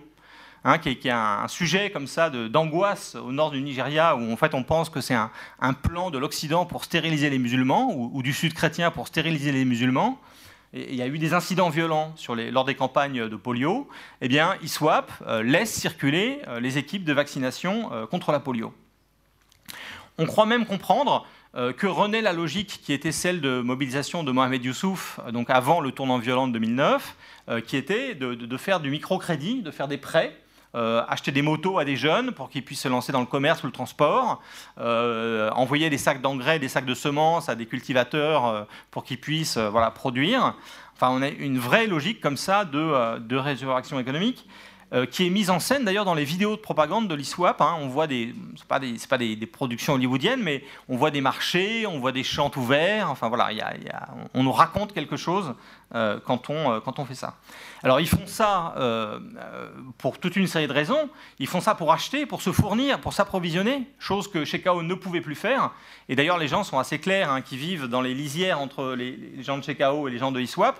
Ils, disent que les gens de chez Kao, ils vont à pied ou à cheval ou à chameau parce qu'ils n'ont plus beaucoup d'essence pour faire tourner leur véhicule, alors que ISWAP, ils peuvent encore envoyer euh, des colonnes de 20 véhicules, 30 véhicules sur des attaques parce qu'ils ont organisé un bon système d'accès à l'essence. Comment ils font? Bah, ils, arrêtent des chauffeurs et ils leur confisquent leur essence, mais ils la payent. Et ils la payent souvent plus cher que le prix de marché, pour encourager les chauffeurs à revenir avec des réservoirs pleins et à venir peut-être avec un bidon ou deux en plus. Hein. Donc on a comme ça une sorte d'intérêt bien compris euh, sur lequel on, essaie de jouer. acheter et puis vendre aussi. ils soient produits du charbon, des produits agricoles, du poisson, et ils soient confient ça à des, à des, à des commerçants normaux. Hein. On leur dit, bah voilà, vous prenez ces trois sacs, vous allez vendre pour nous et vous nous ramenez euh, deux sacs de riz, euh, des boîtes d'aspirine, etc. Quoi, hein. Une logique comme ça pour essayer, de, encore une fois, d'intéresser euh, toute une série d'acteurs bon, qui, peut-être parce qu'ils veulent gagner un peu plus d'argent, peut-être aussi parce qu'ils ont peur et qu'ils veulent pas trop dire non à eSwap. Parce que moi, je ne sais pas ce que je ferais si on me faisait cette offre, qui décide de, de, se prêter à ce, jeu-là. Et puis aussi taxer. eSwap exerce une pression fiscale sur les populations qu'elle contrôle, sur toutes les transactions, y compris d'ailleurs l'héritage. Euh, il y, a des taxations. Et puis aussi, donc, enfin, recruter des, recruter des, citoyens pour leur État islamique, recruter des, ou des, soumis, puisque sont soumis à Dieu. Euh, ISWAP, semble-t-il, envoie dans les camps de réfugiés euh, des, messagers qui font circuler des, messages vidéo, qui, vont prêcher discrètement, hein, je pense plutôt du, du tête-à-tête, pour dire aux gens, sortez, euh, venez rejoindre l'État islamique dans les zones de l'État islamique, ou en tout cas, venez vous réinstaller dans nos lisières, dans les zones rurales qu'on contrôle, et vous serez sous notre protection, vous ne vivrez pas chez, ces chiens de Nigérians, euh, vous serez sous notre protection. Euh, alors, rapidement, j'ai plus beaucoup de temps, deux minutes, deux minutes ouais. donc les contradictions. Alors évidemment, c'est très difficile de faire tourner un État sans coercition. apparemment, au début, quand ISWAP a commencé à s'installer, ils ont, ils ont dit au fond, c'est libre circulation. Tous ceux qui veulent rester peuvent rester, tous ceux qui veulent partir peuvent partir. Il y a un peu trop de gens qui sont partis, semble-t-il, y compris parmi les combattants. Euh, et donc, depuis, cette règle de libre circulation, elle, est, elle, est, elle, a été suspendue. Et on est maintenant sur un contrôle beaucoup plus étroit, avec, euh, avec des laissés-passer, avec euh, des otages parfois qu'on doit laisser derrière si on veut se rendre au marché ou en ville à côté. Euh, par ailleurs à hériter de captifs euh, de l'époque de, de Shekao, hein, et donc de gens qui aujourd'hui travaillent encore pour le compte de ISWAP, qui produisent du charbon, du poisson, euh, bon, qui, sont, ont un statut un peu, évidemment, c'est toujours un peu compliqué, le captif, le militant, enfin c'est très flou. Il y a des captifs qui sont des combattants, voire des chefs de guerre. Donc c'est un continuum complexe, hein, c'est le continuum de l'affiliation. mais bon, voilà, il y, a, y, a quand même des gens qui restent, au fond, beaucoup sur la coercition. Et puis par ailleurs, puisque ISWAP prétend exercer un contrôle sur les marchés et sur la taxation, eh il faut contraindre les gens à reconnaître qu'on les protège. Et donc on a un droit à les taxer. Euh, et donc on a comme ça sur le lac plusieurs épisodes euh, assez violents hein, où plusieurs dizaines de pêcheurs sont exécutés. Euh, à ce que je comprends, parce qu'en gros, ils étaient venus pêcher sans autorisation. ils avaient pour projet de ramener le poisson en zone gouvernementale sans dire quoi que ce soit et sans payer quoi que ce soit à l'État islamique. Euh, par ailleurs, euh, la volonté de régulation du comportement des, combattants, finir, euh, elle, suscite des, tensions au sein même des groupes de combattants. Hein. Il y a plusieurs petites unités comme ça qui se sont détachées et qui sont devenues des bandes bah, plutôt de type bandit au fond, et qui ne sont pas forcément très contentes. Euh, autre point, et deux points encore sur ces contradictions. Euh, il faut trouver euh, le bon équilibre économique. On, veut acheter à bon prix, mais acheter à bon prix, ça coûte cher. Et il faut quand même arriver à faire rentrer de l'argent. Il, y a un vrai truc dans le, j'ai l'impression, dans leurs orientations économiques, au fond. On a beaucoup de dépenses, mais on veut essayer de, traiter les gens correctement. Enfin voilà, tout ça, il y a un équilibre qui n'est pas simple à trouver. et j'ai entendu dire ces derniers mois qu'il y avait une hausse des impôts euh, significative euh, qui, à mon avis, euh, témoigne de cette, de cette contradiction-là. Enfin, dernier, dernier point des contradictions qu'il faut absolument mentionner, c'est le rapport avec l'État islamique. je veux dire, l'État islamique en, Irak et au Levant. ce qu'on voit de ce point de vue-là, c'est que et Shekau et ISWAP sont encore en train d'essayer d'influencer l'État islamique et de lui parler et d'essayer de le convaincre. Et on entend dire qu'il y a une tentative de l'État islamique central pour réunifier euh, Boko Haram, hein, réunifier, remettre Iswap et Shekau ensemble. Alors mettre Shekau a un rôle euh, d'inauguration de chrysanthème, si j'ai bien compris. Je ne sais pas trop ce que ça recouvre, les chrysanthèmes, dans cette zone-là. Euh, mais voilà, une, sorte de tension assez forte comme ça, et, qui suscite des tensions aussi au sein même d'ISWAP. Et je pense que c'est dans ce cadre-là notamment que Maman Nour a été tué, parce que Maman Nour, c'était un des plus virulents dans la critique de Shekau, et un des plus rétifs à l'autorité euh, de, l'État islamique, euh, même il y a fait recours à un moment. voilà, je m'arrête là. Merci. Alors,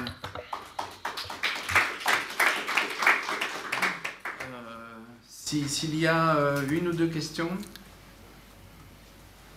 moi, je vais prendre le privilège alors, parce que bon, ça me fait penser à un certain nombre d'évolutions en Somalie.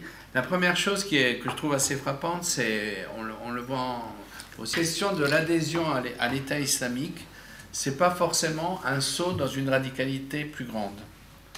Et là, il y a une énorme incompréhension, euh, souvent euh, en dehors de, des, situations locales, parce que les gens pensent que c'est abondé dans le sens de quelque chose qui sera encore plus violent, etc. Alors que très souvent, euh, il a, c'est une critique en acte du passé, comme tu l'as dit. C'est aussi une façon peut-être de, dire que il faut qu'on fasse, qu'on réalise quelque chose ici. On ne va pas simplement se contenter de, de, combattre et de mourir euh, contre nos ennemis. Il faut aussi qu'on, qu'on essaye de réaliser un peu ce que pourrait être une société musulmane.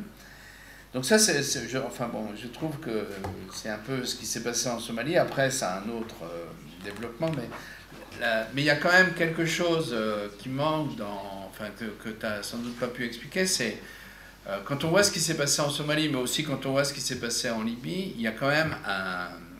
L'État islamique, quand il a commencé à essayer de, créer des, des, sections locales, il n'est il est pas arrivé les mains vides.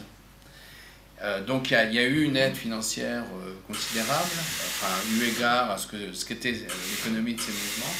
Et puis la deuxième chose aussi qu'on voit en Somalie qui est extrêmement intéressante, c'est que la base d'accumulation économique elle n'est pas simplement euh, la base de, des zones de combat ou des zones de population contrôlées par le mouvement armé. Et donc il y a, y a une, euh, des relations qui sont, qu'on peut trouver perverses, euh, opportunistes, enfin tout ce qu'on veut, mais il y a des relations avec les milieux d'affaires bien au-delà de, des zones de combat, et avec des milieux d'affaires qui sont soit sympathisants, soit entre guillemets terrorisés, euh, soit qu'ils le font pour leurs propres intérêts. Et, euh, puis il y a aussi un investissement, c'est ça que je trouve intéressant à la fin, c'est ce qu'on voit de plus en plus dans, chez Shabab, c'est qu'il y a vraiment un investissement, c'est-à-dire qu'ils produisent leur propre milieu d'affaires, qui sont réellement des opérateurs économiques, euh, qui reçoivent de l'argent, enfin leur capital, ça vient de Shabab, et c'est à partir de ça qu'ils ils produisent, ils font partie de l'économie réelle, donc de sans, faire ça. Et donc, mais la question que je n'arrive pas à, que, que, tu n'as pas mentionné, c'est ce qui fait tenir une organisation comme Shabab, c'est aussi euh, une certaine capacité de centralisation, qui n'est pas d'ailleurs celle de, des militaires, qui est celle du, du, service de, je sais pas comment on pourrait dire, de, de, de sécurité intérieure, la police politique intérieure, le, hein, ça s'appelle Amiat, euh, et tu n'en as pas parlé, donc ce serait intéressant d'en dire un mot. Et ça serait aussi intéressant de mentionner que euh, Shabab a formé en fait pas mal de Nigérians. Donc euh, bon, voilà. Moi.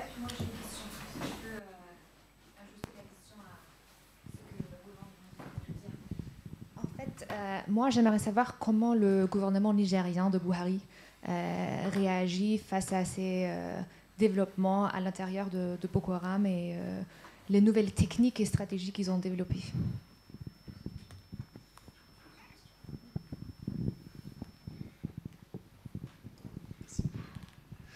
J'aurais une question en ce qui concerne, en fait, euh, est-ce qu'il existe des relations, hormis bien sûr violentes, hein, entre cette organisation et des acteurs euh, étatiques dans les zones que cette euh, organisation contrôle? Est-ce que par exemple, je ne sais pas, des administrateurs locaux peuvent se déplacer facilement Qu'en est-il par exemple, je ne sais pas, du prélèvement de taxes par l'État?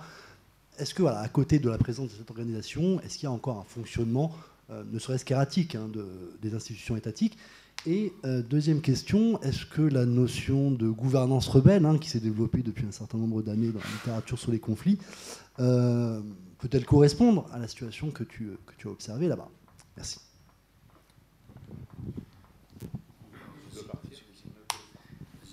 Ouais. Euh, alors l'État nigérian s'est totalement retiré euh, des, zones, euh, des zones de brousse, euh, notamment parce que euh, Boko Haram, dans son premier temps, a tué absolument tous les fonctionnaires, considérant que tous les fonctionnaires étaient des agents de l'État et donc étaient potentiellement des traîtres. Euh, donc voilà, il n'y a, pas du tout de présence. La, présence de l'État dans les zones dont on parle, c'est ce qu'on appelle des villes garnisons au sens strict. Y a des, on les voit d'ailleurs sur Google Maps, hein, il y a des tranchées énormes tout autour de, ces villes-là. Et puis bah, dans la ville, il y a une garnison militaire, un camp de réfugiés. Euh, il y a encore des habitants qui étaient dans le coin, qui sont restés, qui sont revenus, qui sont dans leur maison plus ou moins. Euh, et puis un marché, voilà. C'est ça la présence euh, dans une très grande partie de cette zone-là de l'État. maintenant, il y a quand même des interactions. entre, entre des gens de, ISWAP et de, et de l'État nigérian. Je ne sais pas à quel point elles sont coordonnées, mais moi j'ai entendu parler de plusieurs rencontres de discussions. je pense que c'est des discussions qui vont avoir notamment avec euh, des, affaires euh, puisque ISWAP fait transiter voilà, du bétail, du poisson, et, donc aussi les militaires sur le chemin taxent ça. Et donc on a des routes commerciales sur lesquelles au fond tout le monde profite. et une des choses que le, précédent chef de l'opération La Fiadolé de l'armée nigériane là-bas avait fait, c'est qu'il avait changé tous les chefs militaires locaux pour couper toutes ces, toutes ces collusions au fond avec, avec, avec ISWAP. parce qu'il essayait d'assécher euh, économiquement euh, l'État islamique. Et, cette question des marchés est une question vraiment extrêmement importante. Enfin, je pense que et c'est très difficile à gérer parce que au fond, si on coupe ça, on fait crever les gens de faim. Et en même temps, si on coupe pas ça, on donne des ressources euh, énormes, enfin énormes, des ressources significatives à, l'organisation. C'est à ça que l'organisation tourne en, bonne part. Donc là, il y, a, des contradictions dans la, gestion des marchés hein, autour du lac qui est, est, très spectaculaire. Il y, a vraiment eu des, avec des coups de barre à droite, des coups de barre à gauche, des interdictions totales, euh, des arrestations massives de commerçants, des euh, blocages de route, et puis à d'autres moments, une sorte de... Euh, tout le monde fait ce qu'il veut. Enfin, c'est assez, déroutant, mais je pense que ça exprime bien le, caractère très compliqué de, cette situation-là. la réaction de Bouhari à ça, alors je crois qu'ils sont très embêtés.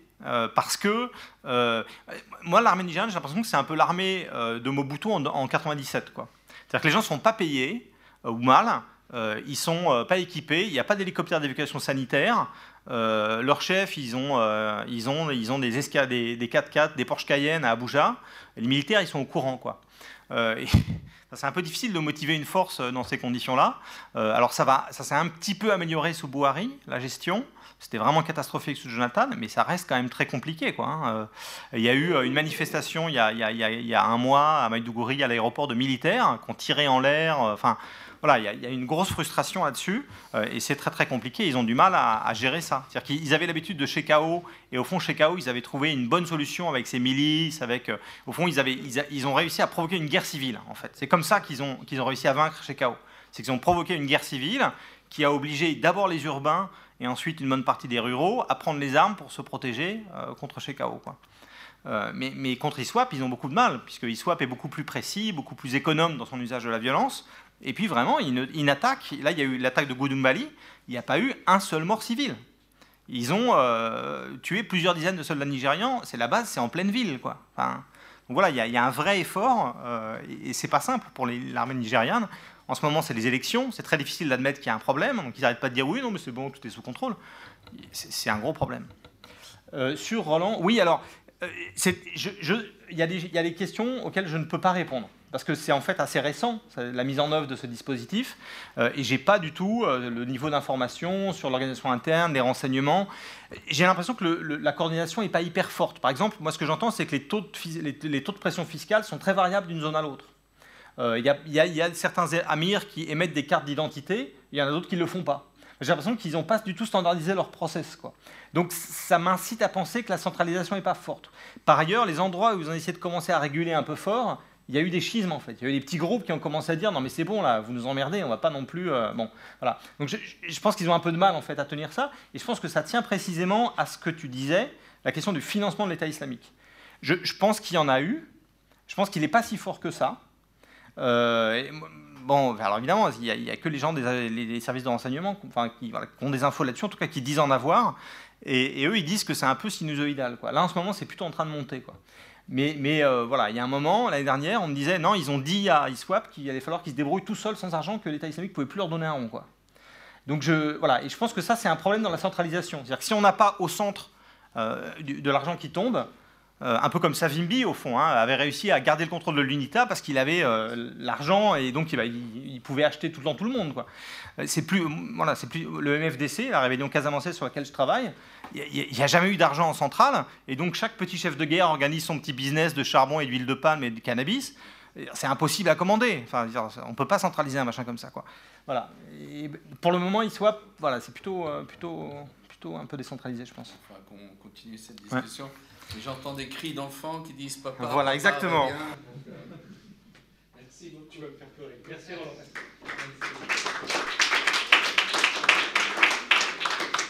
Bon, enfin tranquille, on va pouvoir travailler. Euh, merci. Alors peut-être Mathieu, je crois. Mathieu, bon, on va continuer sur l'économie et, et, euh, et, le sniff-sniff, donc si j'ai bien compris. Vraiment incroyable ça devient de plus en plus dangereux ici.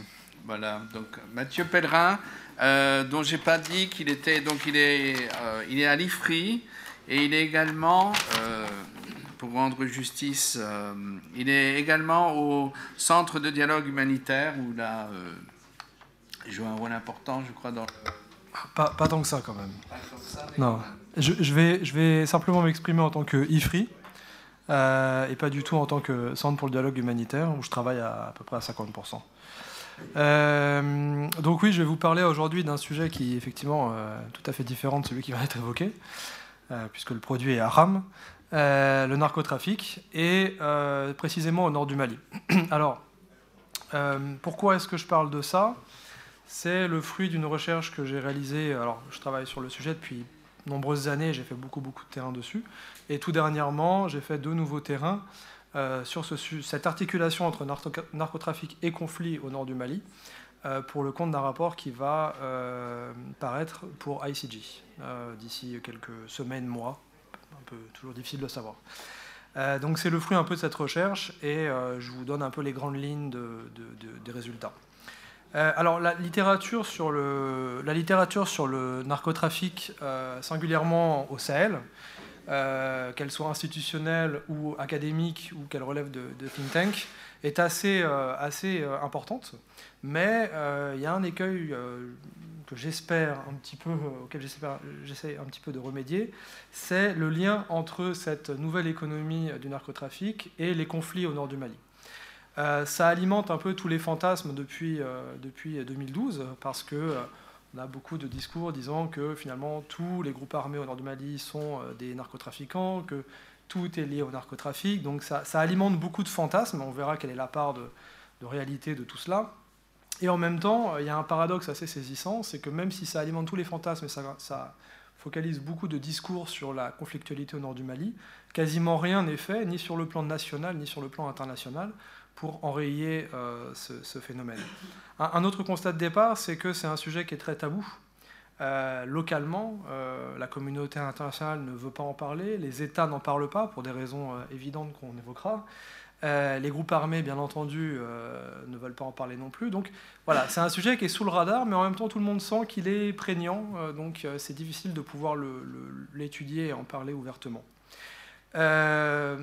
Autre constat de départ, un petit peu pour cadrer le sujet, hein, le, narcotrafic, certes, est nouveau, ça a apparu dans les années 90, même si dès le 19e siècle, vous aviez dans les, archives coloniales des, textes euh, où euh, vous aviez mention de, groupes euh, de, caravanes sahariennes qui transportaient du cannabis, du chanvre, qui ont été saisis. vous avez des petites histoires comme ça. Ensuite, il y avait la cigarette dans les années 60, 70, 80, 90. Ça continue encore aujourd'hui.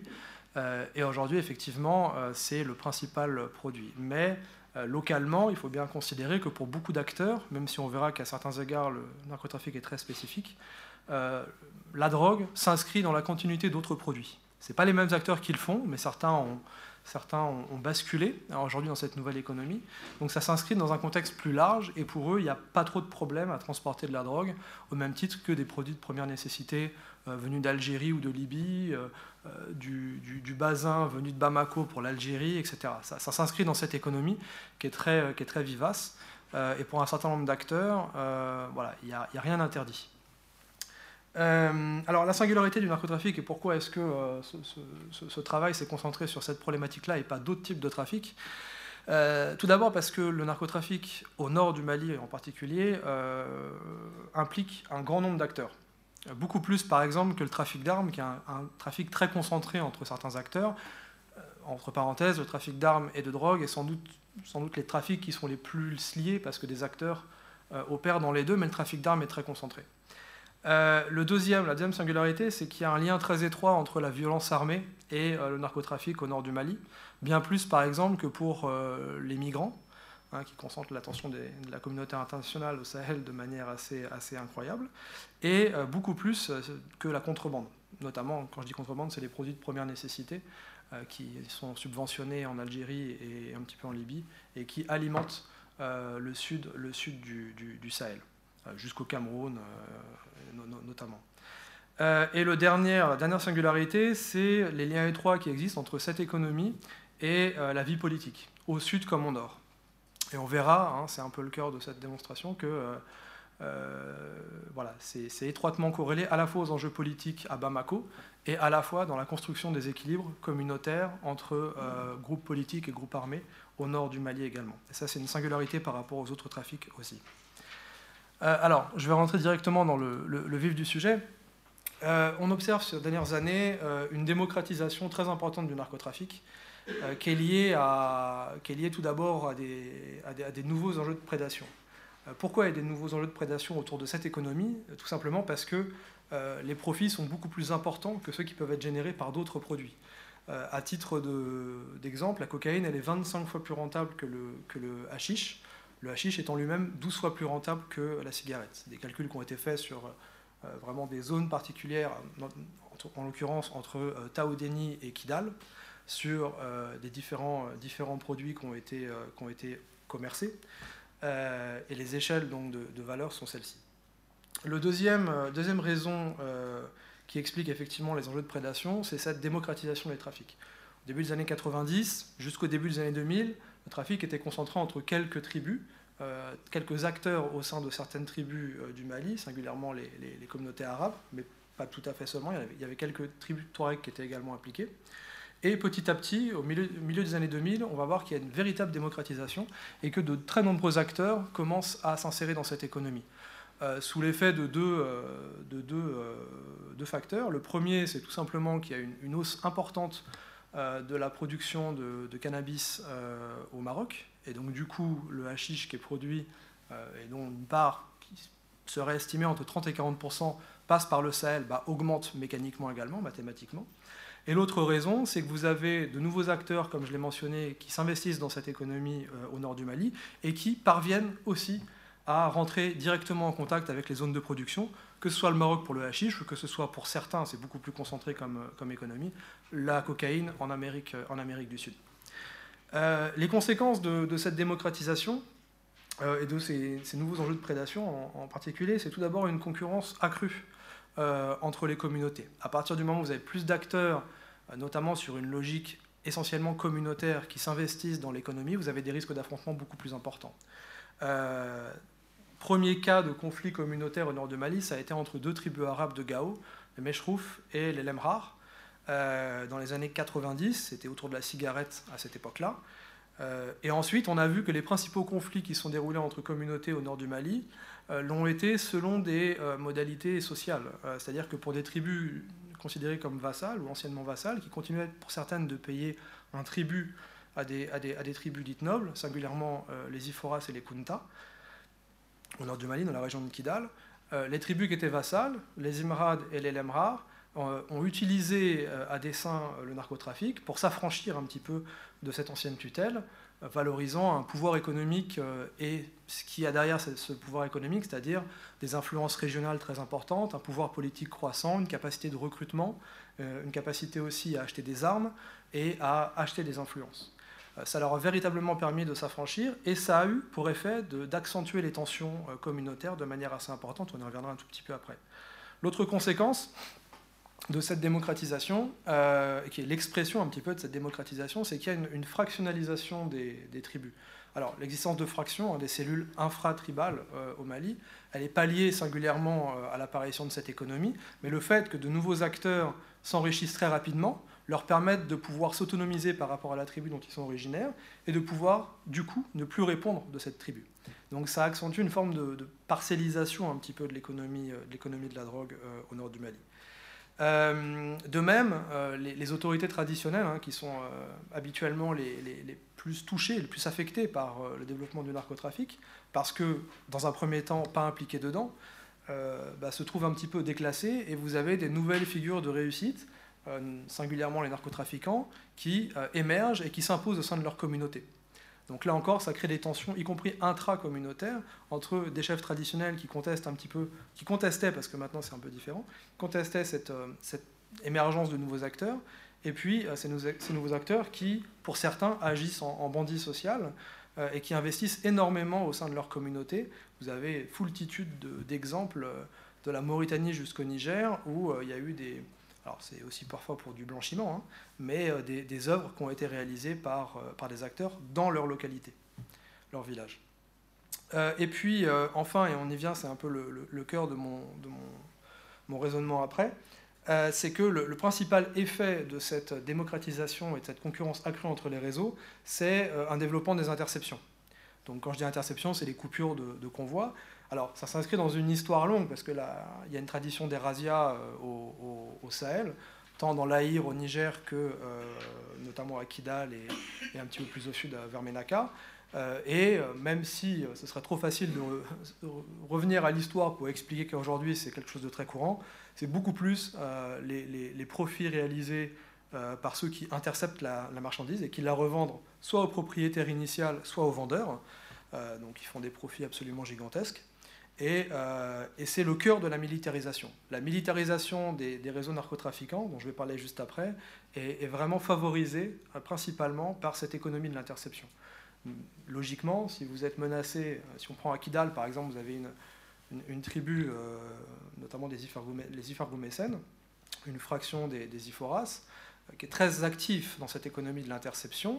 Dès lors que vous savez que des acteurs sont armés, vous essayez de vous armer en retour, et ça, enclenche une, mécanique de militarisation. Euh, et euh, pour ce faire, vous avez à la fois des moyens financiers colossaux pour acheter les armes, un marché euh, des armes qui est ouvert depuis les années 90 avec les rébellions alimentées depuis 2011 par la Libye également, et puis vous avez énormément de combattants d'anciens rebelles qui, du fait de l'échec des processus de DDR, sont disponibles sur le marché et qui ont pour seul capital la maîtrise d'un courel, un pick-up, euh, et, la maîtrise des armes. Donc vous avez une main-d'œuvre, euh, du matériel et un besoin avec euh, à la fois une demande très importante en Europe et une offre très importante et en croissance tant en Amérique du Sud et au Maroc. ce qui va se passer au milieu des années 2000, au milieu des années 2000, et on va arriver du coup à cette, à cette militarisation et cette implication du trafic dans les conflits, c'est que tendanciellement, les trafiquants vont se retrouver dans une position où ils devront choisir entre l'État et les rebelles. Euh, L'État malien, à partir, bon, ça a été initié déjà au temps colonial. Euh, ensuite, le président Alpha Omar Konaré l'a fait dans les années 90, en, à partir de 94 en particulier. Et euh, ça a été repris ensuite par ATT à partir de 2006. Tentation d'utiliser des communautés contre d'autres pour, finalement, c'est la divide and rule policy, hein, diviser pour mieux régner. Euh, ça a été à nouveau donc fait en 2006 et ça a eu pour effet euh, d'avoir des incidences sur l'économie des trafics. Parce que euh, ATT va s'appuyer sur deux tribus, des tribus arabes, Berabish et Lemrar d'un côté et des tribus Imrat de l'autre, qui à partir de 2008 vont être formées en, groupes paramilitaires pour combattre la rébellion de Ibrahim Akbanga, qui n'a pas signé l'accord d'Alger en 2007 et qui poursuit sa rébellion en 2008-2009. Et du coup, les acteurs paramilitaires en question qui ont des intérêts dans le narcotrafic évidents, y compris avec des appuis à Bamako euh, pour des intérêts d'affaires, pas seulement liés à la rébellion. En réaction, les trafiquants de la région de Kidal qui se retrouvent entre guillemets menacés par ces nouveaux groupes paramilitaires qui, sous couvert de lutte contre la rébellion, essayent de contrôler également les routes, vont à leur tour devoir trouver un appui euh, armé, un appui militaire, et ils vont le trouver du côté de la rébellion. Et donc en 2006, ça va être la première rébellion. On va voir que euh, les groupes, euh, singulièrement donc le groupe de l'ADC et euh, qui va créer après son, autre groupe, vont solliciter les trafiquants pour contribuer à l'effort de guerre. Et vous allez avoir une série de coupures entre 2006, une série d'interceptions entre 2006 et 2010, entre d'un côté les tribus Kunta arabes et de l'autre les, euh, communautés Lemrar et, euh, et, Imrad, qui sont soutenues par l'État malien. Donc l'État malien va jouer un rôle clé dans la création de ces nouvelles rivalités, à la fois politiques, mais euh, politique quand j'entends politique, je veux dire communautaire, et aussi liées au, au contrôle des routes. Donc on va voir à partir de là que les intérêts trafiquants communautaires et étatiques deviennent vraiment indissociables. On ne peut plus isoler euh, la rébellion des intérêts trafiquants, on ne peut plus isoler les intérêts communautaires des intérêts trafiquants, on ne peut plus isoler les intérêts étatiques au nord des intérêts trafiquants. Euh, alors à partir de 2012, il va y avoir donc, euh, comme vous le savez, une, rébellion. Et, en mai 2012, avril-mai 2012, l'État malien est mis en difficulté on va dire qu'il y a un retrait de l'État malien pour être euh, politiquement correct. Euh, et à partir de là, ça va avoir une grande influence. Pourquoi? Parce que premièrement, euh, les groupes armés vont contrôler absolument tous les axes, sans exception du nord du Mali. Quand je dis groupe armé, j'entends groupe armé non djihadiste, mais bon, on pourrait y revenir. Et petit à petit, on va voir qu'il y a des nouveaux hubs qui vont, qui vont émerger. historiquement, le principal hub, c'était Inralil, qui est à la frontière du, à la frontière de, l'Algérie. Hein. Judith Schiller a beaucoup écrit sur, sur Intralil. Et à partir de 2012, il va y avoir une explosion des hubs. Juste à côté de Intralil, vous allez avoir Ina Farak. Dans la région de Tombouctou, vous allez avoir Foïta. Ensuite, Lerneb, euh, Ber dans la région de, de Taoudeni. Euh, Tabankort, à la, Tabankort et Anefif aux frontières de, de, Gao et de, de Kidal. Et tous ces hubs vont structurer les flux commerciaux qui vont euh, être intégralement gérés par les groupes armés groupes armés et leurs trafiquants. J'y reviendrai après sur, euh, sur, sur cette nuance. Euh, et donc c'est un, événement très important parce que ça casse un petit peu le rôle, ça réduit le rôle que l'État entendait jouer dans la régulation un petit peu des, des, routes et des acteurs de, de cette économie trafiquante, puisque l'État n'est plus présent au nord du Mali, et bien qu'il il le soit au travers de certains groupes, ceux-ci sont également mis en défaut. Euh, les Imrad, notamment avec à l'époque colonel, maintenant général Gamou, quitte le nord du Mali pour se réfugier au Niger, donc qui perd vraiment tout le contrôle des zones. Les Lemrar, eux, basculent euh, pour des intérêts tout à fait évidents au tout début 2012, même si c'est oublié, au sein du MNLA, avant de se tourner vers le Moudjahou. Et puis les Berabiches, une partie vont se retirer complètement à Bamako, et les autres vont créer un groupe armé pour poursuivre leurs intérêts de manière tout à fait, euh, tout à fait tranquille. Euh, donc il y a une dilution véritable de, l'importance de l'État dans, dans les trafics.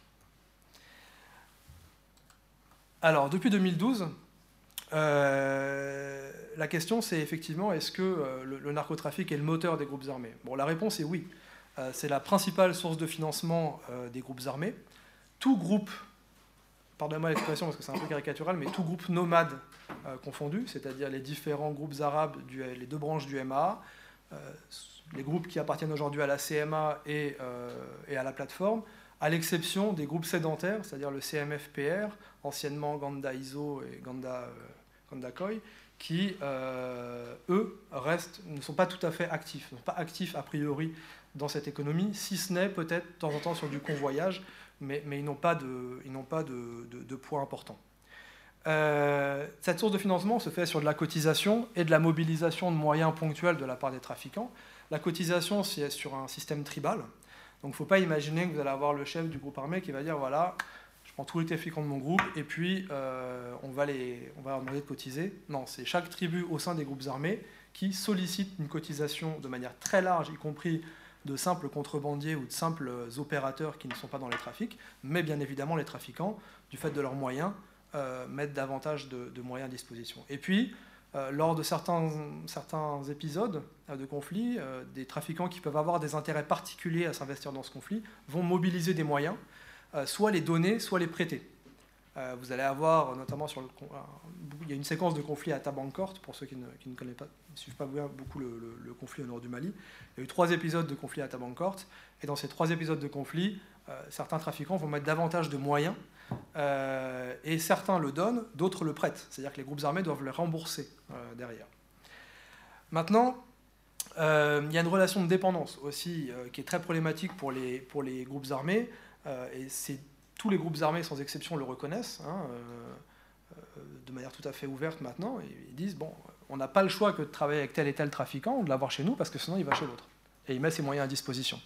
Il faut bien avoir conscience que sur les groupes signataires, c'est-à-dire CMA Platform et les groupes qui les composent, bon, c'est très difficile de, de, donner un chiffre précis, mais on va donner une fourchette, entre peut-être 40 et, entre 40 et 70% des véhicules appartiennent aux trafiquants. Donc il y a une vraie dépendance à ces acteurs-là. Euh, donc il y a un mais. Le mais, euh, c'est que au-delà de cette idée qu'effectivement euh, les, groupes trafiquants arrosent les groupes armés, il y a parfois des intérêts quand on rentre vraiment en granularité dans, l'analyse des conflits. Il y a des intérêts qui sont parfois non alignés.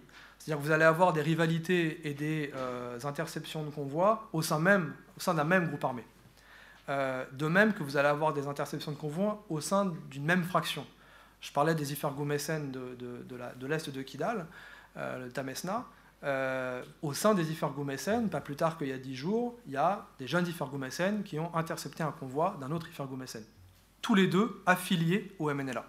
Et l'affiliation en fait politique est beaucoup plus un moyen pour ces acteurs de gagner en discrétion, euh, parce que pouvoir arborer le drapeau MNLA quand vous circulez, vous êtes tranquille avec la MINUSMA dès lors que vous êtes enregistré, alors que si vous n'avez pas de drapeau, vous êtes susceptible de vous faire arrêter. De même que si vous avez un accrochage avec un autre acteur, vous pouvez toujours dire que vous êtes là et vous sollicitez l'appui de, votre groupe armé, de ce groupe armé, euh, alors que si vous êtes seul, vous avez juste votre petite milice euh, à laquelle vous pouvez, euh, vous pouvez recourir. donc les intérêts ne sont, pas alignés et je dirais que c'est une conséquence de cette démocratisation de l'accès généralisé au, trafic parce que de nouveaux acteurs émergent au sein des fractions et il n'y a plus un chef de la communauté qui euh, arbitre euh, au niveau des intérêts trafiquants dans sa communauté. Euh, il y a aussi un autre exemple assez, intéressant qui montre que les cotisations ne sont pas systématiques et que les trafiquants défendent vraiment avant tout leurs intérêts. je n'ai pas l'habitude de jamais citer de nom, donc je ne citerai pas de nom, mais au niveau du MA dit Azawad, donc, qui est principalement composé de, certaines tribus bérabiches, notamment la, principale, c'est la fraction Aoulad Driss, les Aoulad Driss euh, et, quelques autres fractions Berabiche se sont réunis euh, en 2013 à l'invitation des, chefs du MA pour dire voilà, vous êtes les sept plus grands opérateurs économiques de la région, on vous met à contribution, tous les mois vous allez donner tant. Au bout de trois mois, les trafiquants en question sont retournés voir le MA en disant non, attendez, on a vu que sur tel et tel poste, vous faisiez, vous gagnez tant par, passage de véhicules, notamment à Berre. Donc, euh, nous, on ne veut plus cotiser, vous avez assez d'argent. Et ils ont cessé toute cotisation pendant euh, un certain temps. Donc ça montre que les relations ne sont pas fluides en permanence et que les intérêts ne sont pas toujours alignés, les trafiquants n'ayant juste parfois pas envie ou alors pas les moyens. Parce qu'il ne faut pas imaginer qu'ils aient euh, des, stocks de cash avec eux.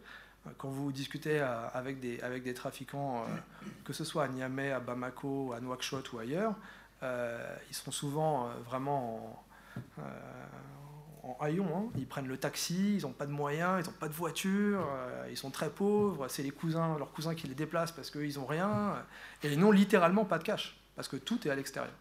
Donc ils n'ont aussi parfois pas la capacité juste de payer. À l'inverse, à l'inverse, il arrive que lorsqu'il y a, une mobilisation de la part des groupes armés en amont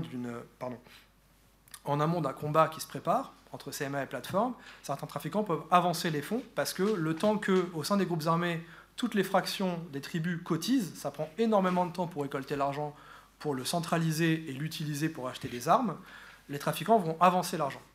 Et ensuite, ils seront remboursés, tôt ou tard. Euh, le deuxième élément, euh, c'est que les trafics deviennent aussi une source de problème pour les groupes armés. Alors ça peut paraître un peu ironique et faire sourire, parce que quand on voit ça, la big picture au nord du Mali, on n'a pas l'impression que ce soit le cas. 5 minutes, c'est ça 4. 4, waouh. Euh, mais effectivement, il y a un vrai problème au sein des groupes armés parce que souvent, ces trafiquants échappent complètement à l'autorité de ces groupes. Vous en avez qui, au bout de 2-3 convoyages, alors qu'ils sont vraiment des combattants, mais ils ne sont pas payés. Ça, c'est un, autre élément que j'aurais dû préciser, c'est que les groupes armés ne fonctionnent pas de la même manière dans leur recrutement et euh, la salarisation des combattants. Au niveau des MA, vous avez une plus grande concentration des acteurs et une moindre démocratisation, aussi parce que les acteurs, les, combattants sont payés de manière pérenne et régulière. Donc ils n'ont pas forcément d'incentive à, sortir pour aller faire un convoi. A l'inverse, au niveau du HCUA, du MNLA euh, et d'autres, euh, ils ne sont pas payés les combattants. Gatia, c'est encore pire. Ils ne sont pas payés. Donc euh, ils sont à, 20% au niveau avec les groupes armés, Quand il y a un combat qui se prépare, ils se remobilisent tous, quand ils ont l'essence pour le faire. Mais autrement, 80%, 80 de leur temps, ils font leur, ils font leur business. Et certains, au bout de 2-3 convois ou, euh, euh, ou 2-3 interceptions, bah, décident de tout quitter. Et ils partent à Tamanrasset se planquer euh, avec leur famille, construisent une maison et on ne les voit plus. Donc pour les groupes armés, c'est un problème parce qu'il y a une démobilisation de la part des éléments combattants. Euh, de même que, euh, voilà, il y a aussi cet exemple-là, les ressources ne sont pas toujours disponibles. J'ai plusieurs, plusieurs groupes qui m'ont raconté que lors d'épisodes de conflit, notamment au niveau du MA, aussi tendance Azawad, donc Berabiche, l'un des grands contributeurs de, ce mouvement devait donner des véhicules parce qu'il y avait un combat qui se préparait à Tabankort, et le type était injoignable. tous ces éléments n'étaient pas sur le terrain. En fait, ils étaient en train de convoyer ben, un, convoi de drogue depuis la frontière mauritanienne, et que du coup, ils n'étaient pas disponibles pour mettre à contribution pour mettre les véhicules à contribution. Donc c'est aussi en ça, un vrai problème. Euh, de manière générale, l'idée c'est de montrer que, au-delà euh, de la, encore une fois, cette image image un peu globale de dire voilà, les intérêts trafiquants et les groupes armés sont étroitement liés. Oui, ils sont liés, mais les intérêts ne sont pas toujours alignés, euh, bien au contraire. Euh, alors là, je vais terminer par là, après la conclusion, c'est pas grave. Euh, deuxième question, c'est le narcotrafic, principal facteur de conflit, ce qui a souvent été dit et, ce qui continue de, l'être. Alors effectivement, c'est un facteur important, comme on va le voir, mais ce n'est pas un facteur unique. Et là encore, on va voir que derrière les intérêts trafiquants, vous avez euh, pour le coup, un alignement parfois des intérêts entre les groupes armés et les groupes trafiquants. Je prends deux illustrations, pardon, excusez-moi, j'ai oublié. Je prends deux illustrations avec deux faits. L'attaque de Menaka en mai 2015, vous avez euh, la plateforme appuyée par l'armée malienne qui a repris le contrôle de Menaka alors euh, entre les mains de la CMA. Et au même moment, au moment de cette attaque, vous aviez un camion de hashish, une très très très très grosse cargaison qui était dans la ville de Menaka. Et là, vous avez une. Alors, l'idée immédiate, c'était de dire bah voilà, c'est encore un, conflit autour du trafic, ils ont juste voulu voler la marchandise et, se tirer.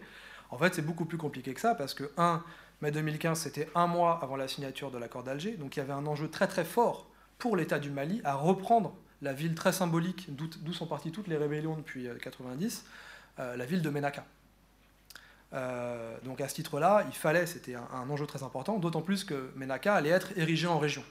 Donc symboliquement pour l'État, notamment pour contenter l'opinion publique au Sud, c'était très important de faire un coup pour affaiblir la CMA juste avant la signature de l'accord. Et en même temps, effectivement, la présence de ce véhicule a contribué à mobiliser beaucoup plus facilement les combattants pour le Gatia, qui disaient, bah voilà, si vous remportez le jackpot, euh, vous avez euh, tant, euh, telle part pour vous. Et au final, c'est pour vous montrer à quel point les, enjeux sont extrêmement plus complexes qu'on on voudrait bien le dire, finalement, le camion en question a été coupé, alors, il, appartenait à, des trafiquants affiliés au MNLA, et il a été coupé par d'autres trafiquants du MNLA. Donc, euh, c'était le Gatia, la plateforme qui voulait avoir la main dessus. Finalement, c'est un autre groupe du MNLA qui a pris le convoi et qui l'a revendu au Niger. Et l'autre euh, événement, c'est Tinzawaten en juillet 2016. Là aussi, c'est extrêmement intéressant. Euh, vous avez un, convoi du Gatia qui est coupé à Tinzawaten, donc dans l'extrême nord de la région de Kidal, à la frontière, frontière de l'Algérie. Euh, coupé par des gens a priori euh, du HCUA, même si là encore c'est très composite, l'affiliation des acteurs. Euh, et ça enclenche pour le coup un, énorme conflit à Kidal entre CMA et plateforme avec des moyens très très importants mis à contribution de part et d'autre. Alors là encore, il est clair que l'incident a été déclenché par l'interception du convoi. Factuellement, c'est il euh, n'y a aucun doute par rapport à ça. Mais quand on regarde le contexte plus général de la situation, on voit qu'il y avait d'autres paramètres qui ont expliqué pourquoi est-ce que euh, le conflit a pris de l'ampleur et pourquoi d'un conflit simplement entre trafiquants, même s'il y avait un membre de, l'état-major du Gatia, donc c'était quand même un cadre du Gatia, euh, ça a pris une ampleur impliquant les mouvements entiers. Premièrement, il y avait eu l'assassinat d'un membre du HCUA, un émirate du HCUA, par le Gatia, quelques jours plus tôt. Et euh, cet incident n'avait pas du tout été réglé, ça avait beaucoup crispé euh, la situation. Et vous aviez au même moment, au moment de l'interception, tous les groupes qui étaient à Niamey pour une conférence de paix. Le Niger essayant de récupérer un peu une, forme de médiation informelle pour mettre les acteurs autour de la table. Et ça n'a sans doute pas plu à d'autres acteurs, à commencer par l'Algérie, qui, a priori, et, c'est intéressant parce que tant du côté de la CMA que du GATIA, ils s'accordent sur cette version-là, ce qui est assez rare, en disant que l'Algérie a, délibérément informé sur la présence du convoi pour pousser au redéclenchement d'un conflit entre les groupes, pour saboter le travail qui était à l'œuvre au Niger. Il faut savoir que c'est l'Algérie qui avait la médiation, bien entendu. Donc voilà, ces deux exemples, il y en a beaucoup d'autres pour vous montrer qu'il y a une imbrication souvent des intérêts euh, qui doivent euh, nous inciter à aller plus loin qu'une simple lecture de Ah oui, c'est encore des trafiquants, ils se sont tapés dessus autour de la drogue.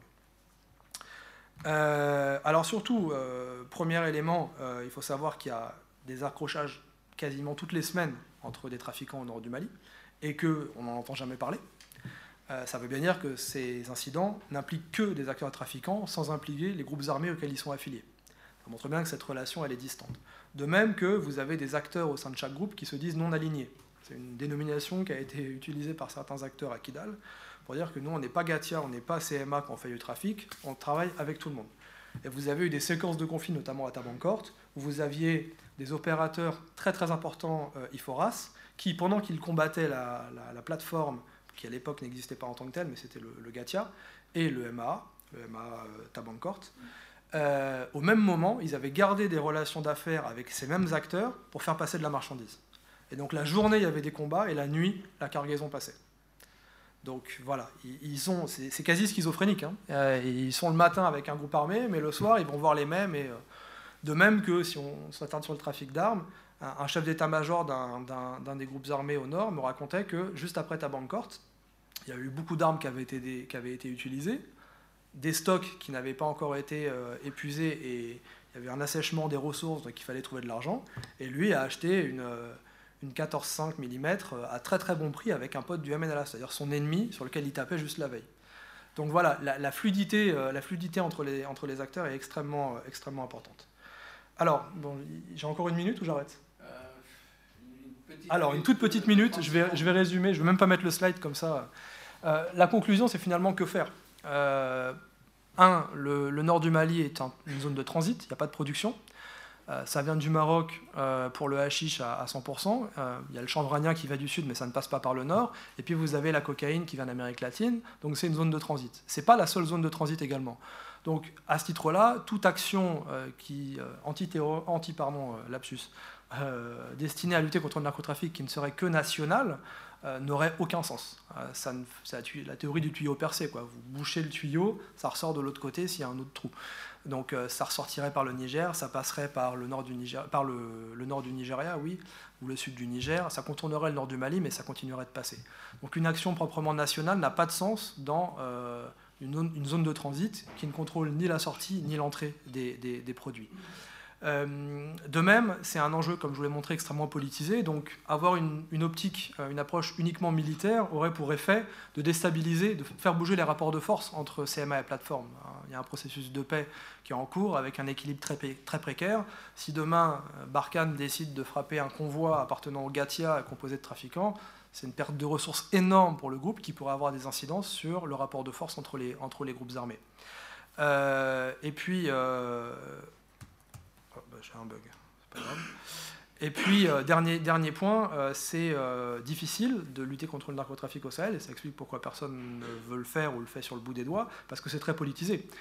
les réseaux narcotrafiquants, dans certains pays du Sahel, à commencer par le Mali, mais c'est absolument pas le seul, les, les, connexions remontent très très très très haut au niveau des États.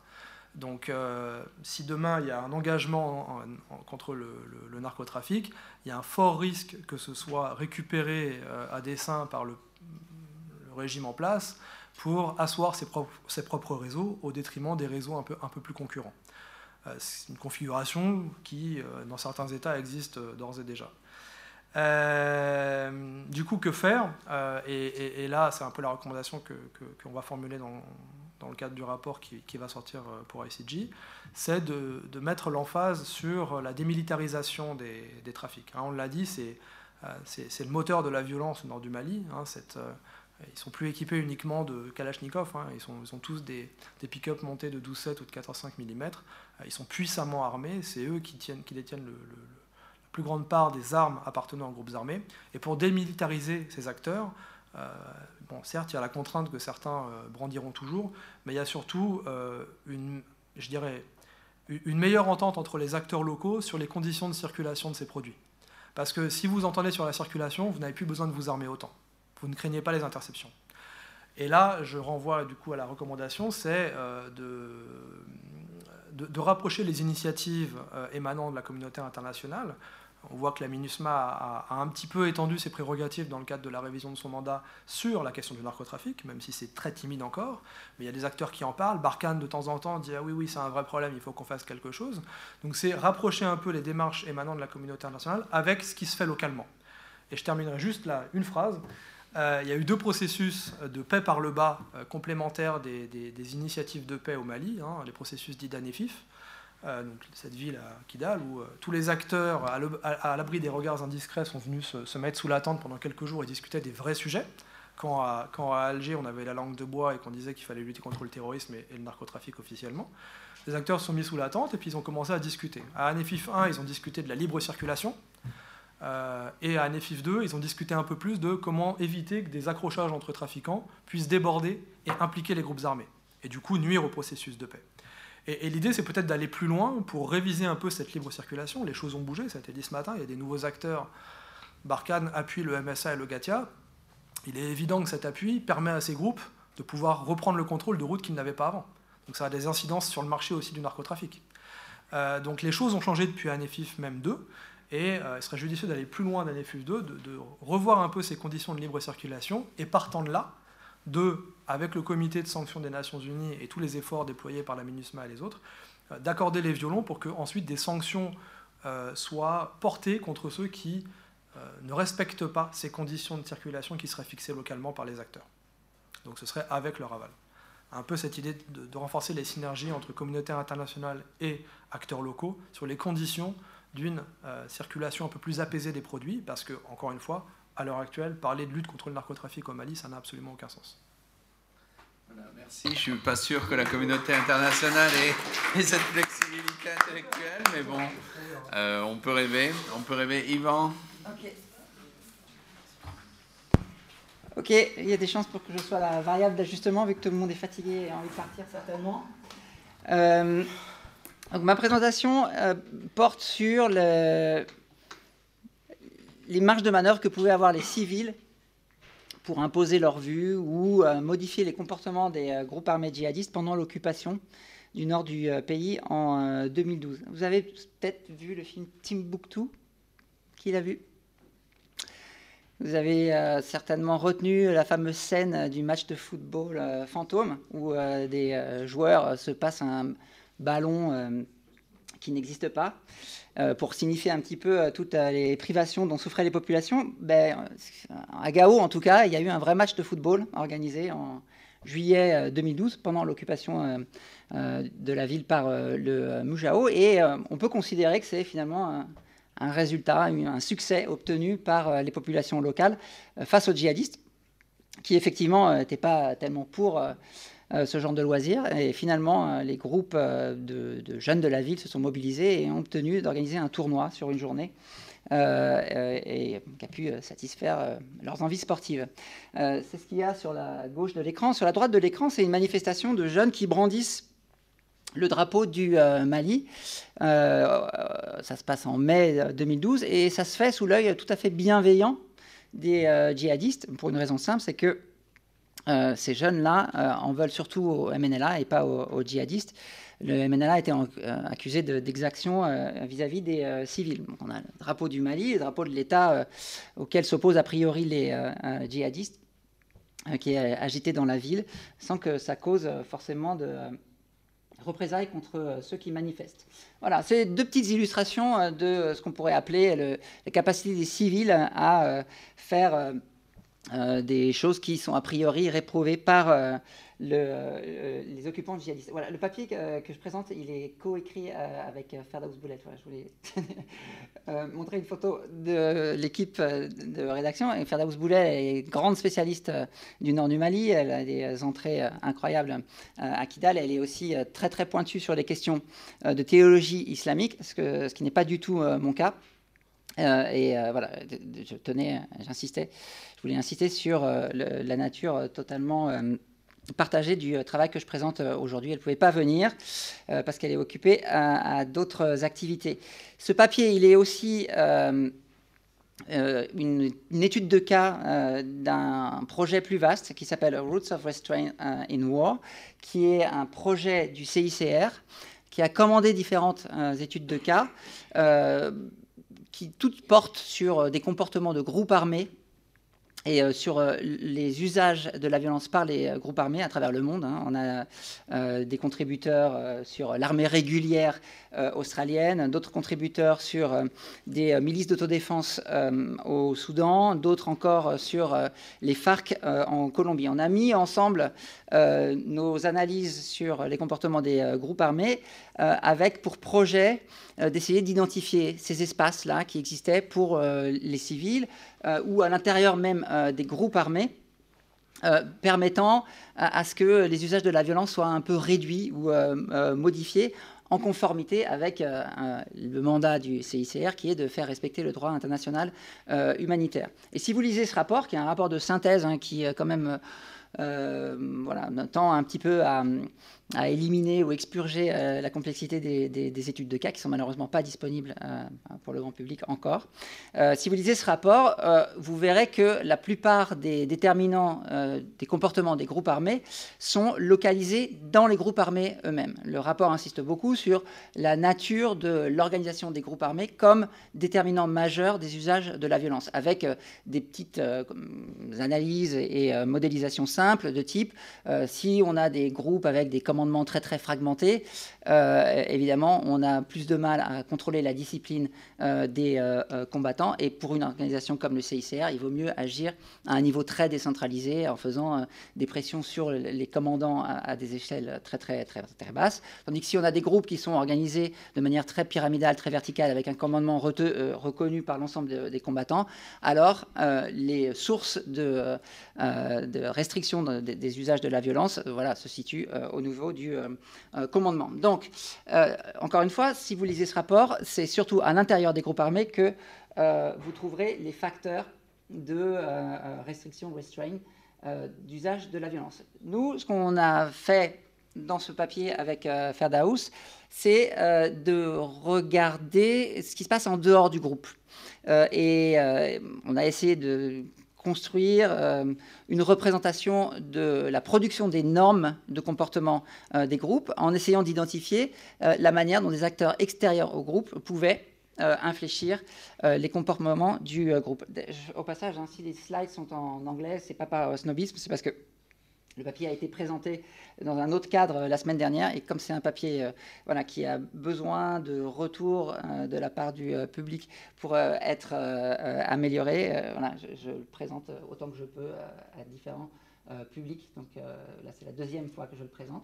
Euh, sous une forme déjà modifiée par rapport euh, euh, à la fois précédente. Donc l'idée, c'est d'aller chercher en dehors des groupes les raisons qui peuvent faire qu'un groupe se comporte plus ou moins bien ou décide de ne pas user de la violence là où il en aurait la, possibilité.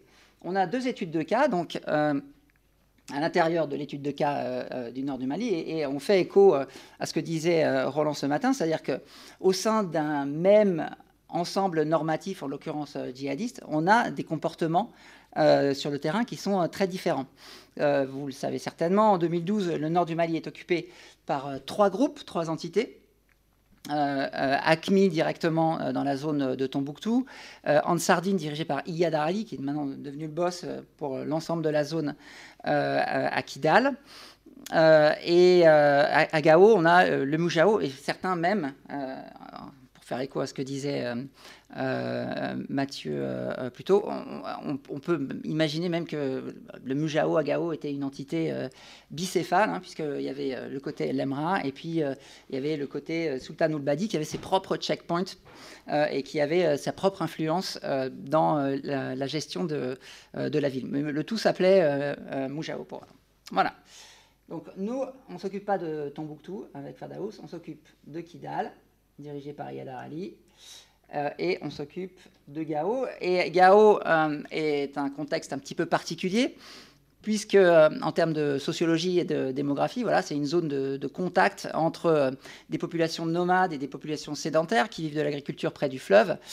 et tout ça voilà, fait des divergences d'intérêts bien structurées sur, par exemple, l'accès aux ressources, qui se manifestent aussi par des tensions au moment où la ville est prise par les djihadistes entre les différentes euh, entités ethniques de, de, la ville. Je reviendrai là-dessus un, tout petit peu plus tard. Alors, euh, le prétexte du papier, c'est de euh, constater qu'il y a des différences de comportement, des différences d'usage de la violence. Et ici, on récapitule en gros les modalités de la violence, les répertoires de la violence utilisés par les deux groupes, Ansardine et Moujao, donc Ansardine à gauche, Moujao à droite. Et on distingue deux types d'usage de la violence. Euh, la violence utilisée euh, en temps de guerre contre des ennemis, euh, et qui est codifiée différemment de la violence qu'on utilise pour discipliner les populations comme mécanisme de régulation sociale, et qui s'inspire essentiellement de la charia. Et ça, c'est un petit important hein, de, faire ce distinguo. Et au sein de ce distinguo, voilà, on liste les euh, types de, violences. Donc, euh, c'est sans doute à quoi faisait référence tout à l'heure euh, Roland quand il parlait d'hémoglobine. Bon, c'est une littérature un petit peu morbide, certes, mais qui est quand même analytiquement assez importante, qui consiste à voir quelles sont les techniques de violence utilisées, quels sont les types de personnes ciblées. Et quand on fait ce détail-là, un petit peu morbide, on s'aperçoit que les, les, les, usages sont très différenciés d'un groupe à l'autre. Si euh, vous, euh, alors on n'est pas obligé de regarder toutes les rubriques les unes après les autres, mais euh, regardez par exemple la ligne attentat-suicide en Sardine jusqu'à jusqu'à ce que ça mute en groupe de soutien à l'islam et, aux musulmans ne faisait pas d'attentat-suicide. D'ailleurs intéressant de voir que Iyad Arali, pendant très longtemps, n'a pas fait usage des attentats suicides, mais maintenant euh, les cautionne euh, dans le cadre de son nouveau groupe. Euh, tandis que le Mujao, dès l'intervention Serval, s'est mis à recourir aux attentats suicides. torture et liquidation des prisonniers de guerre. Bon, on n'a pas vu ça côté Ansardine. Ansardine a fait beaucoup de prisonniers maliens qui tous unanimement disent avoir été bien traités euh, pendant la durée de leur captivité. Euh, du côté de Moujao, il y a eu des euh, violences entre Moujao et le MNLA, les séparatistes, avec des liquidations de personnes qui pourtant étaient déjà hors de combat, notamment pendant la fameuse bataille au cours de laquelle le MNLA a été évincé de la ville de Kidal. Si on se reporte maintenant aux usages de la violence contre les civils, donc on a eu beaucoup de cas d'amputation pour vol euh, à Gao, euh, également à, Tombouctou, on n'a pas eu euh, l'équivalent du tout du côté de Kidal. Et puis, il y a un, épisode qui est celui d'une lapidation qui a eu lieu à Kidal. On a quand même mis un no dans, la case parce qu'on peut considérer que voilà, ce, cas-là est un petit peu déviant par rapport à, la ligne euh, qui avait été imposée par Yadar Ali. Euh, il y a eu un cas de lapidation d'un couple euh, adultère. et l'histoire encore n'est pas totalement écrite autour de ce cas-là, mais on peut imaginer que c'est un commandant qui a désobéi aux ordres pour procéder à cette lapidation. Du côté de Gao, il n'y en a pas eu non plus. Des, coups de fouet pour les contrevenants, ceux qui fumaient des cigarettes par exemple ou écoutaient de la musique, on en a eu à la pelle à Gao. Il n'y a pas eu l'équivalent à Kidal. Bon, voilà, tous ces, éléments-là constituent évidemment des tragédies humaines et aussi des, des, sortes de puzzles intellectuels qu'on essaye d'expliquer.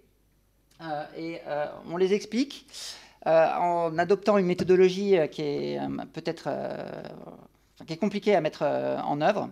grosso modo, on fait une espèce de cartographie des mécanismes de prise de décision dans les deux villes pendant l'occupation.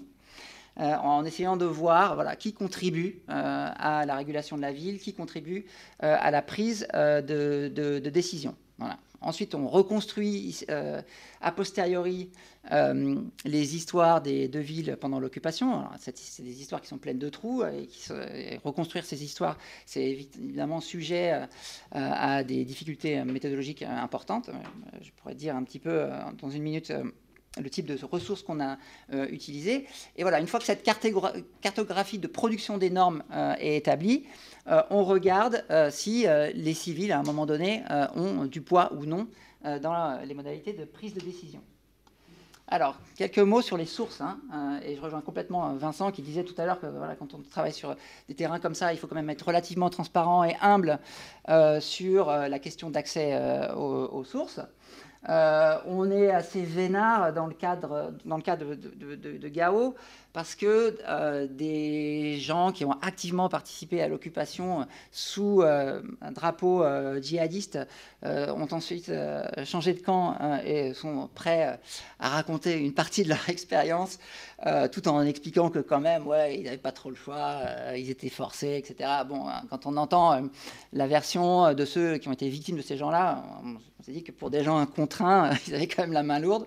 Bref, on peut quand même un petit peu reconstituer l'histoire avec des anciens djihadistes, même si euh, dans ceux qui ont occupé Gao, euh, il y en a qui on peut plus pas, pas, parler toujours parce qu'ils sont toujours en brousse. Euh, on peut faire des entretiens donc à Bamako. Euh, Ferdaous euh, a pu jouer à un moment donné d'un statut d'assistant technique pour la MINUSMA, ce qui lui a permis de faire plein d'interviews à, Kidal. et moi qui, me suis occupé de la, partie Gao, j'ai pas pu me rendre à Gao, mais j'ai recouru voilà, soit à des entretiens à Bamako de ressortissants de la ville de Gao, soit à des collectes d'informations par euh, des assistants de recherche euh, sur place euh, à Gao, dont l'un proche des mouvements patriotiques, donc on fait un petit peu, qu'on joue un petit peu le rôle de comment on dit, d'amortissement ou d'amortissage entre les djihadistes et les populations.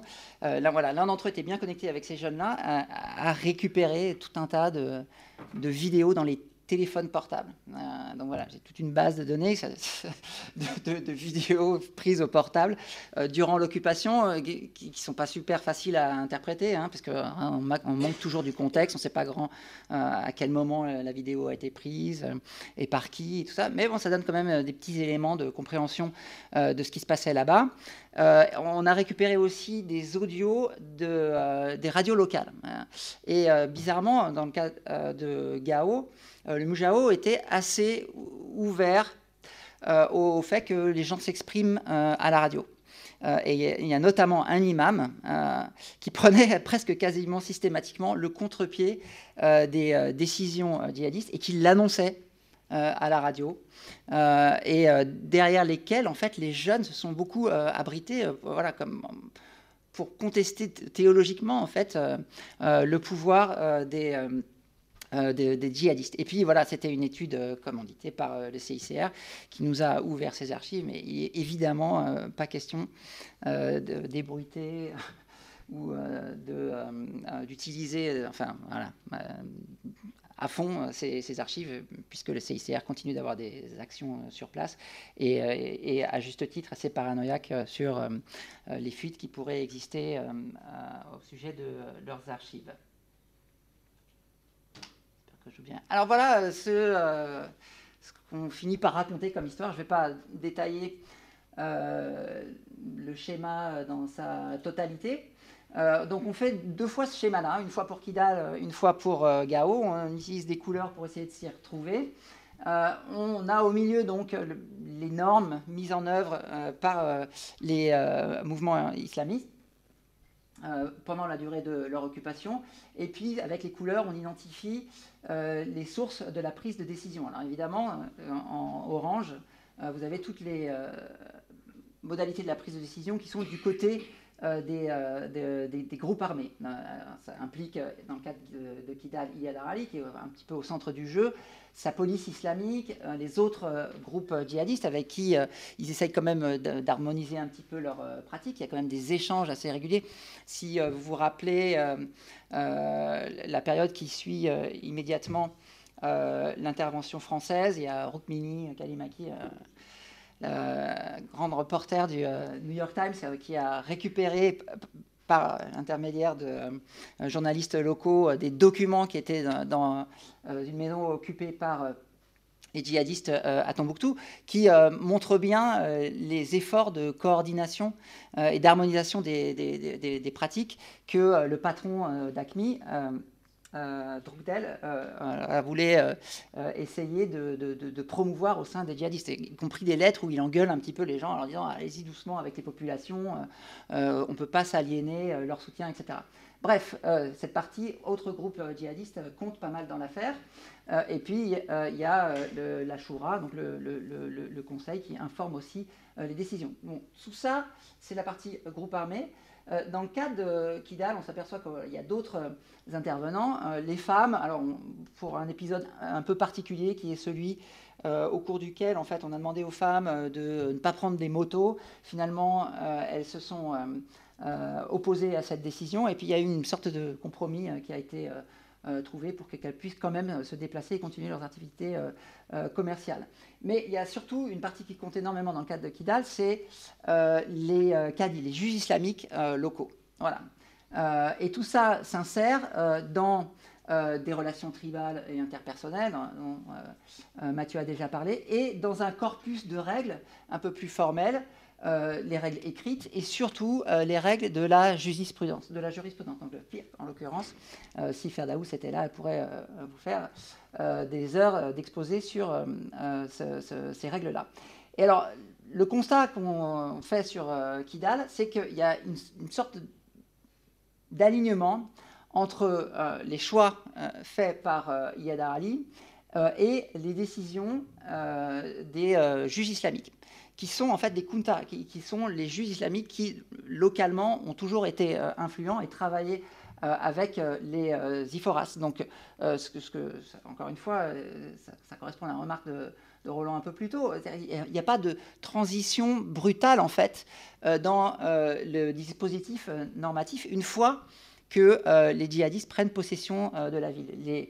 Juges islamiques étaient influents avant, ils le sont toujours, et il y a même une sorte de plus grande mise en cohérence en fait des outils institutionnels dans le sens où la police euh, islamique, euh, au lieu de répondre euh, au gouvernement malien, est finalement une émanation directe du pouvoir judiciaire.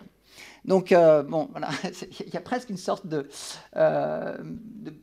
d'harmonisation qui a lieu et de plus grande cohérence qui est établie, au plan religieux tout du moins, entre le judiciaire et l'aspect de la police strict.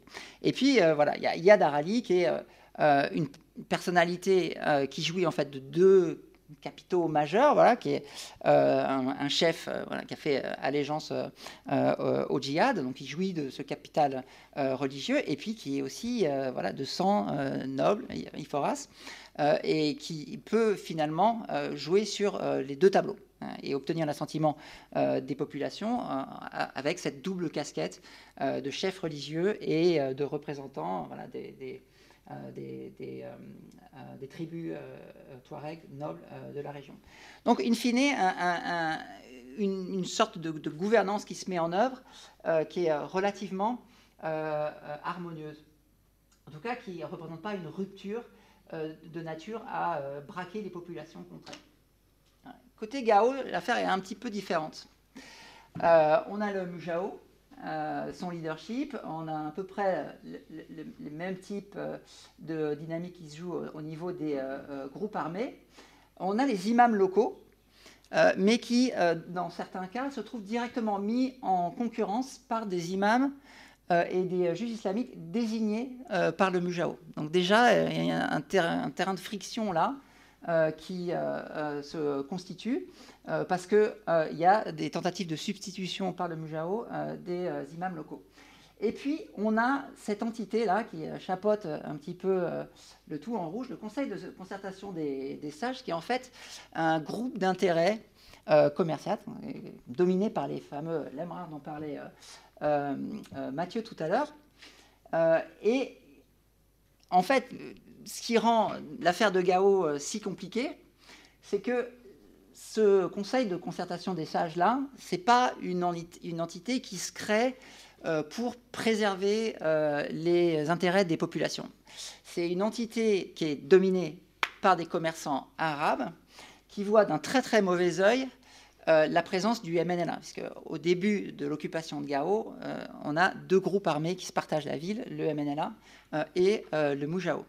Si vous écoutez les représentants du, du Conseil de concertation des sages aujourd'hui, ils vont vous dire oh, un matin, on s'est retrouvé avec notre ville aux mains de deux groupes armés. Et nous, on était là, euh, gentils civils, on voulait continuer nos petites activités commerciales. Euh, du coup, on est allé les voir les uns après les autres, et puis on leur a dit, qu'est-ce que vous nous proposez? Euh, et on, finalement, le choix s'est porté sur, disons, le plus offrant ou le plus compatible avec les intérêts des populations locales. En fait, c'est pas trop comme ça que ça s'est passé. ce conseil de concertation des sages était dominé par un homme politique très proche des narcotrafiquants et dont tous les cousins étaient dans le Mujao. On peut même pousser le bouchon un peu plus loin et dire que le Conseil de concertation des sages a finalement donné un petit carton d'invitation euh, au Mujao pour aller euh, bouter le train euh, du MNLA qui faisait une sévère concurrence aux trafiquants arabes sur donc, cet espace des, des, trafics. Et ce Conseil de concertation des sages, il est dominé par des Arabes dans une ville qui est démographiquement euh, son rail. Donc il y a euh, une subversion en fait euh, du pouvoir à l'occasion de l'arrivée des deux groupes armés et une sorte de coup, prise de la ville par des communautés arabes qui étaient connues comme étant influentes, mais influentes du côté économique et pas forcément du côté politique. Et ça, ça déplaît quand même assez largement aux jeunes donc euh, ceux qu'on a mis en bas, Youth Groups, Sons of the Soil, qui se réclament ressortissants de la ville. C'est la cité des Askia, ils sont descendants euh, des euh, empires sans rail. ça les fâche de voir que des étrangers ou des gens qui perçoivent comme étant des étrangers prennent possession de leur ville. Sauf que dans, les premiers temps de l'occupation, ils sont pas mécontents en fait de travailler avec le Mujao parce que euh, ils ont en face d'eux le MNLA et le MNLA euh, commet des exactions, dont l'ampleur est un petit peu dure euh, à, estimer, mais le fait est qu'il y a eu des viols, il y a eu des pillages, peut-être autant perpétrés par le Mujao que par le MNLA, mais de fait, les gens du Mujao ont été beaucoup plus futés pour faire porter le chapeau aux gens du MNLA. il y a eu un rapport de Human Rights Watch aussi, qui a été publié peu de temps après la prise de Gao, euh, et euh, qui incrimine aussi de manière très très euh, sérieuse le MNLA. Mais bon, tout ça sur des bases méthodologiques quand même un petit peu discutables. et donc aujourd'hui, on, bon, on sait qu'il y a eu des exactions. quels en sont les auteurs? C'est une affaire moins évidente.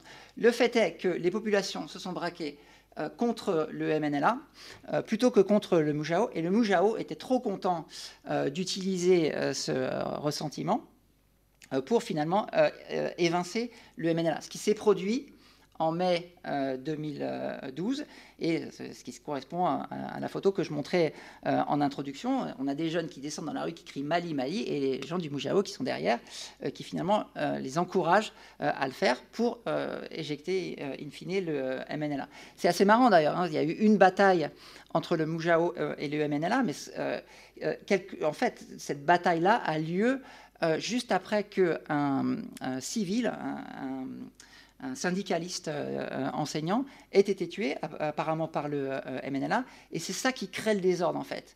L'éviction du MNLA, c'est pas un bras de fer militaire entre le MNLA et Mujao. C'est la population qui se mobilise contre le MNLA, le Mujao qui,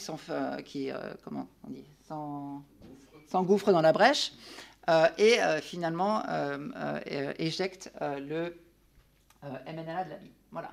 Une fois que le Mujao règne en maître, là, les choses se compliquent. C'est-à-dire que l'espèce d'alliance euh, circonstancielle qui existait entre ces jeunes euh, Sons of the Soil et les Mujao, cette alliance-là devient nettement plus problématique parce que le Mujao se met à imposer la charia et toutes les règles qui vont avec, hein, mais des règles qui sont finalement très très pauvres et qui peuvent se résumer à pas de musique, pas de, pas de cigarettes, euh, et puis euh, les femmes qui doivent euh, se promener en ville avec un, membre de la famille légitime, donc le père ou le frère.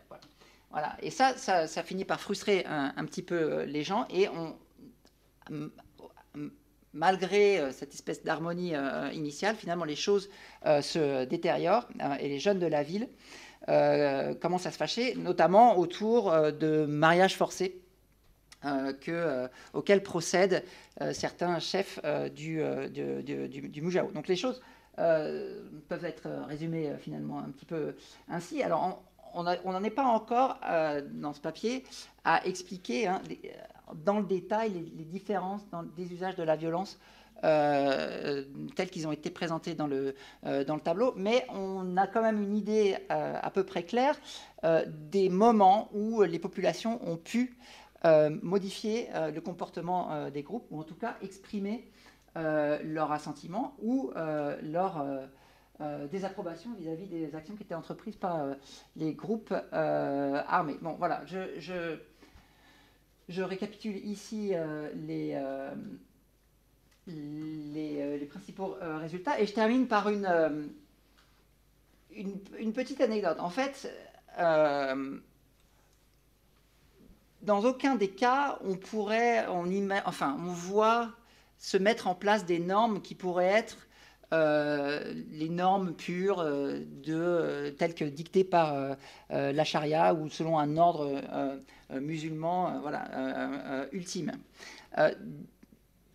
dans les deux cas, et c'est encore plus net à Gao, il y a des infléchissements, des déviations qui sont euh, introduites dès lors que, euh, notamment, les groupes armés se sentent menacés, et notamment par des menaces extérieures.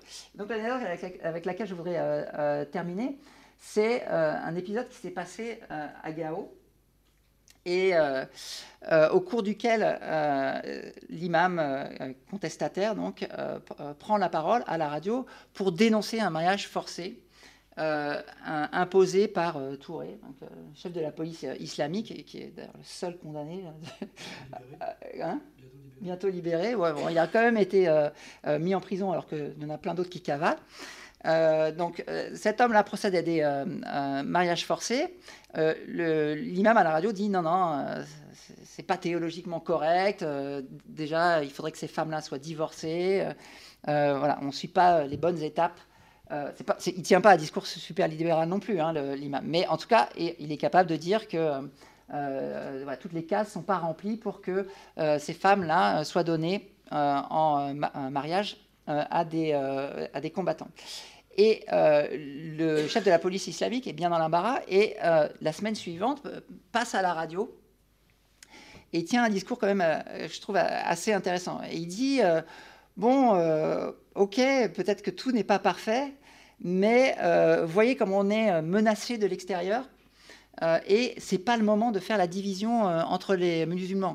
Il y a des préparatifs d'intervention contre nous, euh, euh, et, ce qui compte, c'est qu'on se serre les coudes, quoi. Alors bon, vos histoires de mariage forcé, bon, peut-être que c'est pas euh, finalement très très correct, mais voilà, la priorité doit être donnée à la défense de la petite expérience sociale qu'on est en train de construire. Et voilà, ça me faisait penser, puisque ce matin, je sais pas, il a été question de Manuel Valls à deux reprises, cette idée que l'état d'urgence, c'est un truc qui marche aussi pour euh, euh, les, djihadistes. Cette idée qu'on suspend les règles telles qu'elles devraient être euh, parce que euh, de l'extérieur, euh, on est menacé. Donc, de la même manière que voilà, l'état d'urgence a justifié tout un tas d'abus dans les mobilisations sociales en France. Mais finalement, on a le même type de tactique adoptée par les djihadistes dans des circonstances où voilà, ils s'estiment menacés en tant qu'entité de, de, gouvernement et ça leur permet finalement de justifier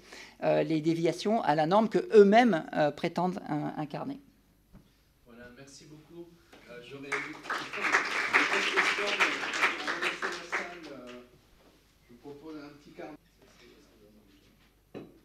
Tanguy Kideler, euh, doctorant à l'ISP. Euh, je me posais la question justement, peut-être plus, euh, ma question s'adresse plus à Mathieu Pellerin, du blanchiment de l'argent. De la drogue en fait, puisque j'ai cru comprendre que c'était beaucoup réinvesti dans le bétail ou dans, les, ou dans le foncier. Est-ce que ça, hypothèse, hein, est-ce que ça peut aussi participer à multiplier les conflits justement sur le foncier ou le bétail dans d'autres zones? Et question corollaire, comment justement sur, sur ces questions de, de normes islamiques, la question du trafic a été gérée par les groupes ou pas gérée ou comment ils se sont adaptés? Voilà. Alors ma question s'adresse à, Mathieu Pellerin. J'aurais en fait deux questions. Hein. Donc la première qui concerne enfin, les circuits de ces, euh, de, ces drogues. Donc vous avez évoqué principalement le, le, hashish et la cocaïne. Donc vous avez précisé que le hashish venait euh, intégralement du Maroc. Donc je présume qu'il passe par des pistes, etc. à travers le désert. Euh, et en ce qui concerne plus précisément la cocaïne, donc comment arrive-t-elle, j'imagine, d'Amérique du Sud? D'où provient-elle hein, Via les cartels mexicains ou directement euh, des Colombiens? Et surtout, bon, j'imagine que les, marchés locaux euh, sont assez restreints et ne peuvent pas absorber les quantités énormes de, stupéfiants qui arrivent. Et donc, euh, quelle est la destination finale de ces drogues? L'Europe, j'imagine. Comment en fait, ces produits se retrouvent-ils sur le marché européen? Et la deuxième question concerne votre accès au terrain. j'imagine que c'est des questions assez, assez délicates à, à aborder Et est-ce que vous pourriez nous parler un petit peu plus de, vos sources et de votre accès au terrain? Merci.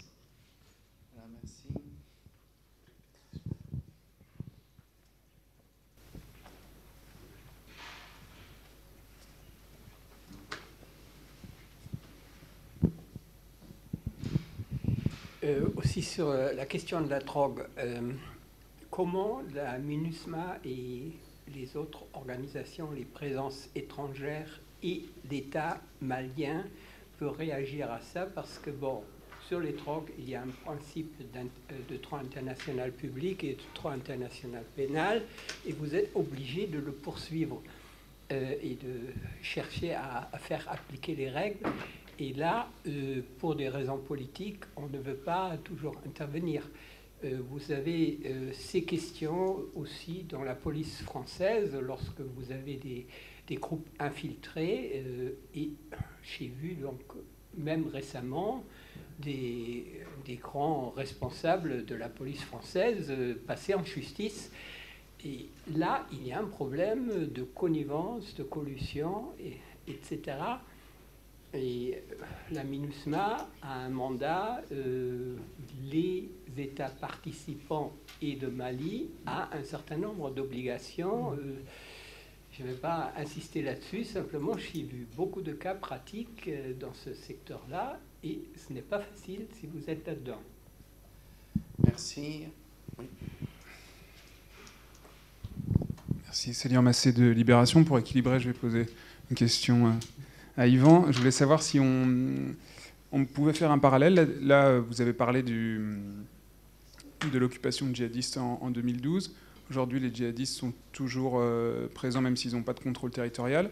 Mais est-ce qu'il y a euh, des logiques qu'on retrouve dans le, souci de ne pas s'aliéner une part de la population, dans les interactions qui peut euh, y avoir, et dans l'action que les groupes civils dans les régions où les différents groupes opèrent peuvent avoir pour essayer de réfréner certaines actions ou certains comportements D'autres questions? Euh, moi, j'en ai euh, au moins une sur, euh, enfin, sur l'exposé d'Ivan. La première, c'est, je suis un peu étonné que vous n'ayez pas parlé plus de qui étaient les groupes par rapport à quelle population.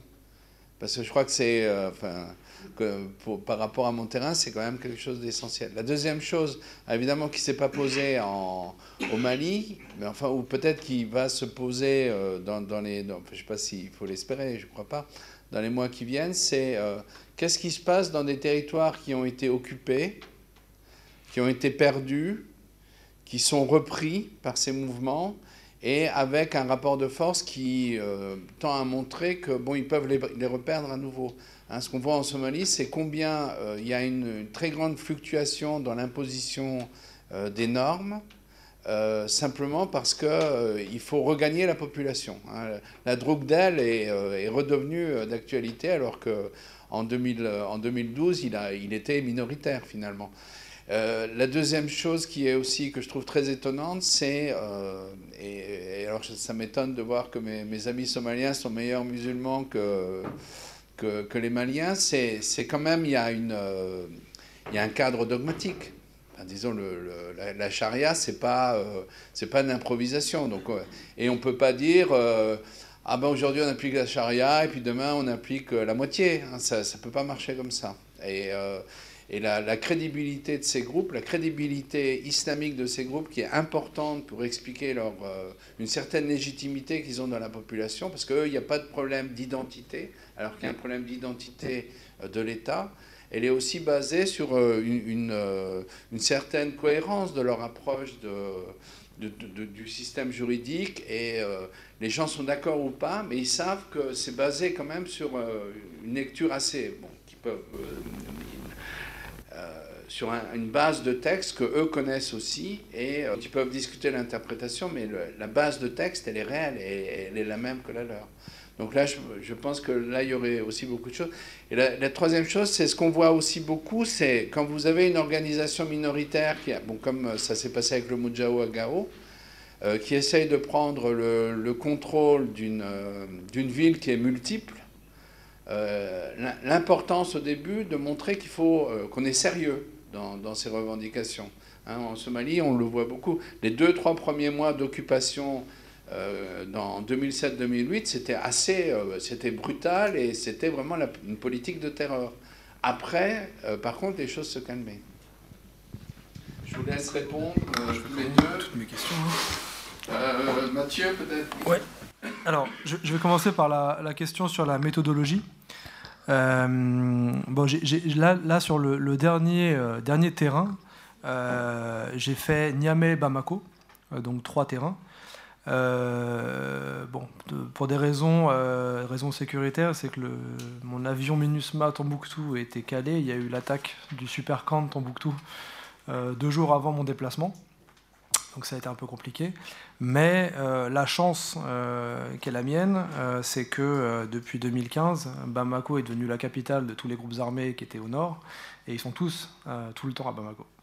Donc ça n'a pas été un écueil, mais en revanche, depuis 2013, où je travaille sur ces questions, j'ai accumulé beaucoup de données, Nouakchott, Niamey, Agadez, Tombouctou, Gao, et Bamako beaucoup de fois aussi.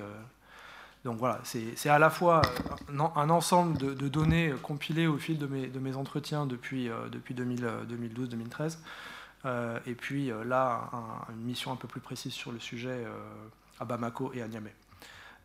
au, niveau des, sources, elles sont, très très vastes. Hein, il y, a tous les groupes armés du Mali, bien entendu, et, beaucoup d'acteurs au sein même de ces groupes armés, y compris les états-majors, les branches politiques et les branches militaires.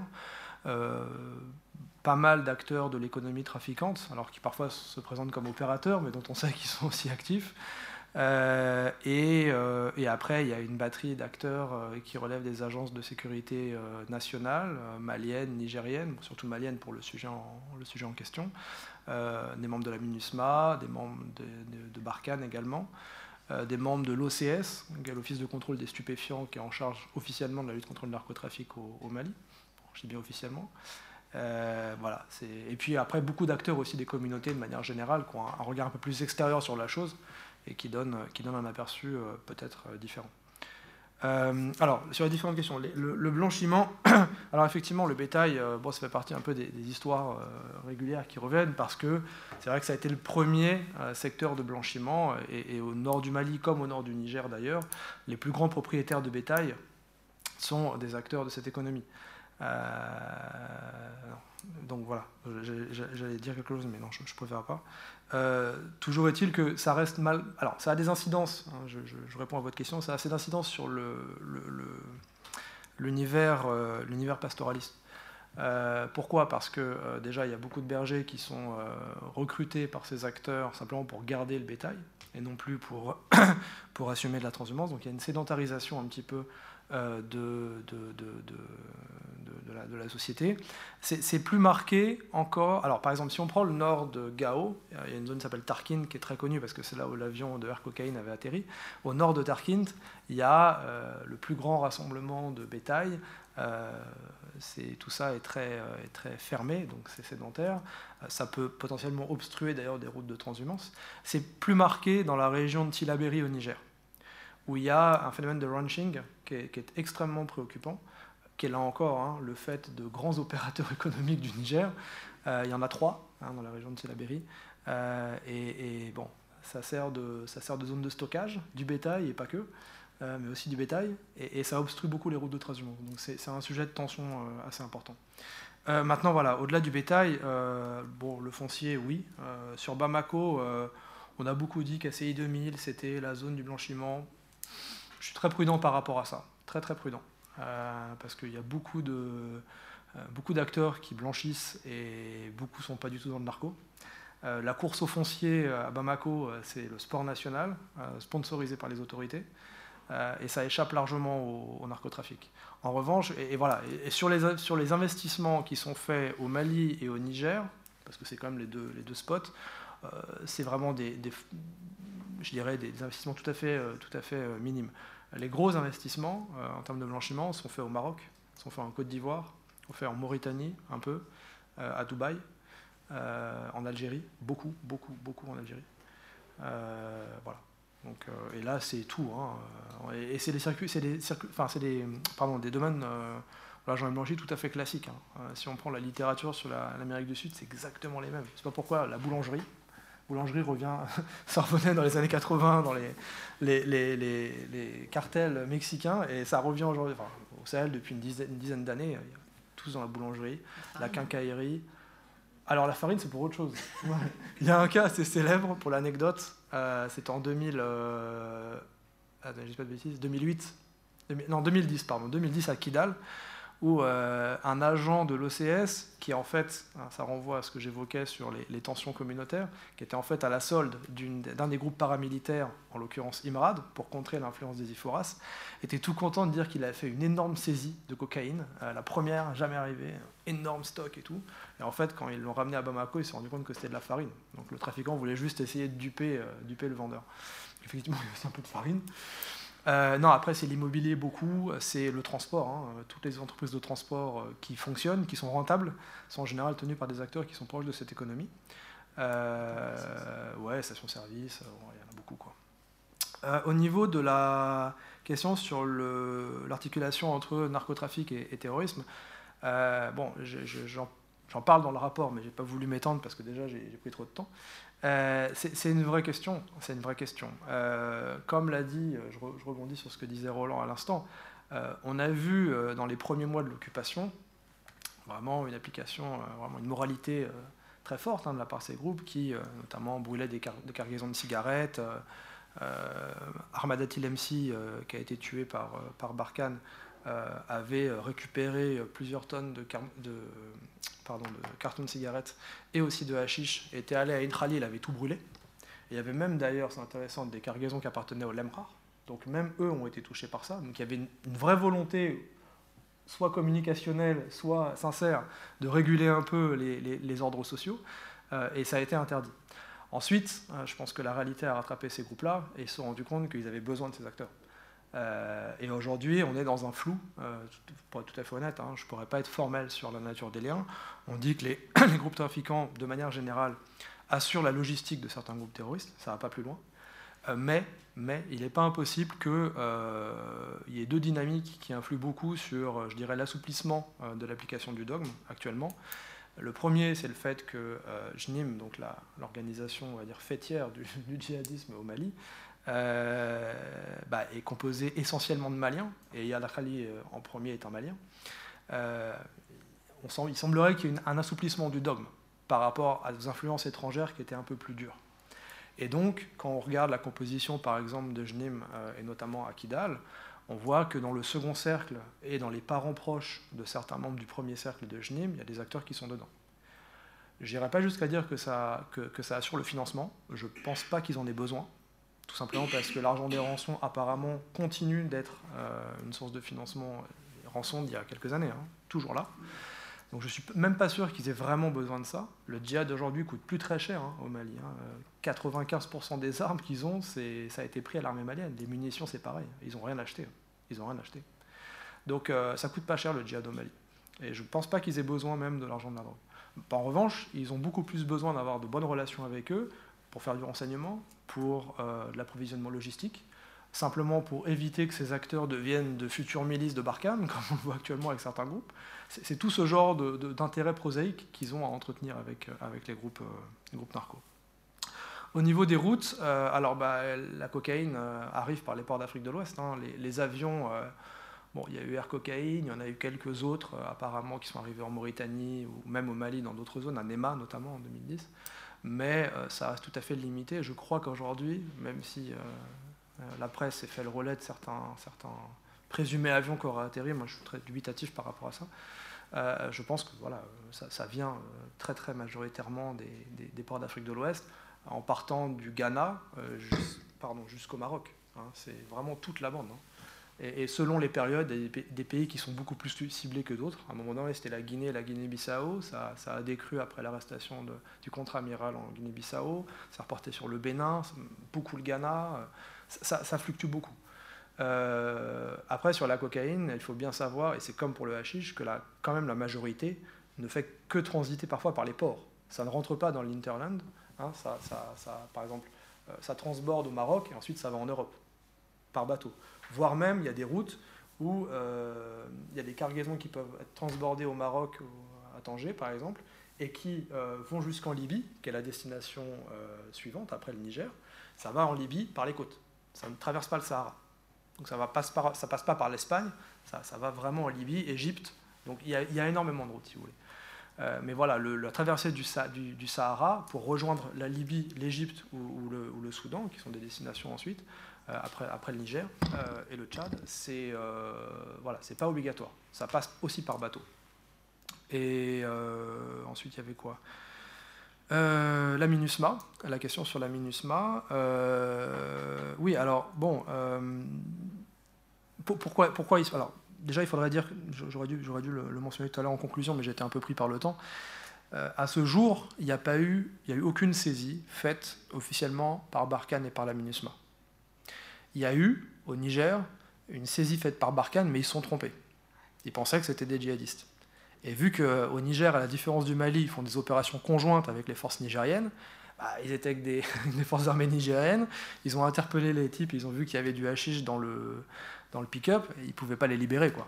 Euh, donc euh, ça a fait l'objet d'une grande couverture médiatique de la part de, Barkhane, euh, et surtout des, des, forces armées nigériennes, mais a priori, ce n'était pas volontaire. Il y a eu aussi le frère d'un grand trafiquant de Kidal qui a été arrêté par Barkhane, et qui a été libéré deux ans après. Euh, il a été aussi été arrêté par erreur, et il a été libéré après, et ils lui ont même remis l'argent qu'il avait dans sa voiture, qui était une très très très grosse somme d'argent. Donc ça montre qu'il n'y a pas de volonté, au-delà du discours, de vraiment lutter contre. Euh, maintenant, pour la MINUSMA, euh, ce qui est intéressant, c'est que je, l'ai mentionné très très brièvement, dans le, dernier mandat, euh, qui a été revu, euh, ils ont inclus euh, la question du narcotrafic. Non pas comme un sujet sur lequel ils doivent intervenir directement, mais la MINUSMA doit articuler ses stratégies avec celles des autres acteurs sur la question du narcotrafic. C'est peu ou prou la formulation qui a été retenue. Donc on va dire que c'est une prise de conscience du fait de devoir avancer, mais ils sont extrêmement prudents sur la manière de, le faire. Et, et, le G5 Sahel, c'est dans ses statuts. Mais à partir du moment où, euh, sur les cinq États, je ne vais pas citer de chiffres, mais au moins trois ou quatre sont directement euh, impliqués, bon, on ne va pas en attendre grand-chose. Quoi. Euh, si ce n'est, comme je l'ai dit, le danger, c'est ça. C'est qu'un État du G5 Sahel qui veut s'engager sur le narcotrafic, vu qu'il a des réseaux qui lui sont proches, bah, il va nettoyer les autres concurrents et il va asseoir un monopole d'État. C'est la conséquence probable de ce qui pourrait se passer. C'est une instrumentalisation de la lutte contre le narcotrafic. Et pour dernière, dernier point sur ce que vous disiez, vous, parlez de raisons politiques qui empêchent, je suis tout à fait d'accord avec vous, mais il y a aussi des raisons aujourd'hui. À l'époque, c'était politique, maintenant, c'est purement institutionnel et matériel. Ils n'ont plus les moyens de le faire. Ils n'ont plus les moyens. Les, narcotrafiquants, j'ai parlé beaucoup du Mali, euh, le Niger, c'est la même chose. Les acteurs narcotrafiquants au Niger sont extrêmement puissants. Extrêmement puissants. Donc, est-ce que dans un contexte comme celui d'Agadez, qui a connu énormément de, mouvements, qui continue d'en connaître, où il y a un bricolage permanent de la paix, c'est pas facile. Euh, est-ce que euh, prendre le risque de lutter contre le narcotrafic aujourd'hui, c'est une bonne chose? Pas sûr. Donc les acteurs sont devenus trop puissants pour les États. Donc, sauf si un jour, effectivement, Barkhane, en coordination avec tous les acteurs de la communauté internationale, se dit il faut régler ça et on va nettoyer tout le monde, bon, bah, peut-être. Mais en l'état actuel, des approches nationales avec des actions ponctuelles, ça aboutira à pas grand-chose. Il y a une saisie qui a été faite récemment à, à Niamey, c'est la première. bon, c'était juste des règlements de compte. C'était absolument pas une volonté de la part de l'État du Niger de, de, nettoyer ça. Ah, et dernier point, parce que en fait ce matin, euh, je voulais faire une intervention sur euh, salafisme et djihadisme. Ce qui est très intéressant dans l'exemple que tu mentionnes, c'est que j'imagine que l'imam de Gao, c'est le Cher Alpha, l'imam Ouais. Alpha de la mosquée Koweït, donc la grande mosquée de Gao, c'est le chef des salafistes de Gao, qui s'est opposé frontalement au Moudjahou. Voilà. C'est juste un petit exemple qui euh, avait sa place dans la discussion de ce matin. Euh, sur la, ah oui, juste pour la, question- des trafics, un militaire français, à l'occasion d'une réunion, qui a employé une expression euh, qui, à mon avis, dit tout. Il disait, on posait justement la question de savoir si euh, les forces internationales avaient euh, la moindre velléité de combattre les, euh, les trafics. Il a répondu, on n'a pas d'économie de rechange. Donc voilà, très pragmatique, je pense. Alors, sur la question de la plasticité des normes, j'espère ne pas avoir laissé entendre que voilà, tout est possible dans un cadre normatif voilà, ajustable.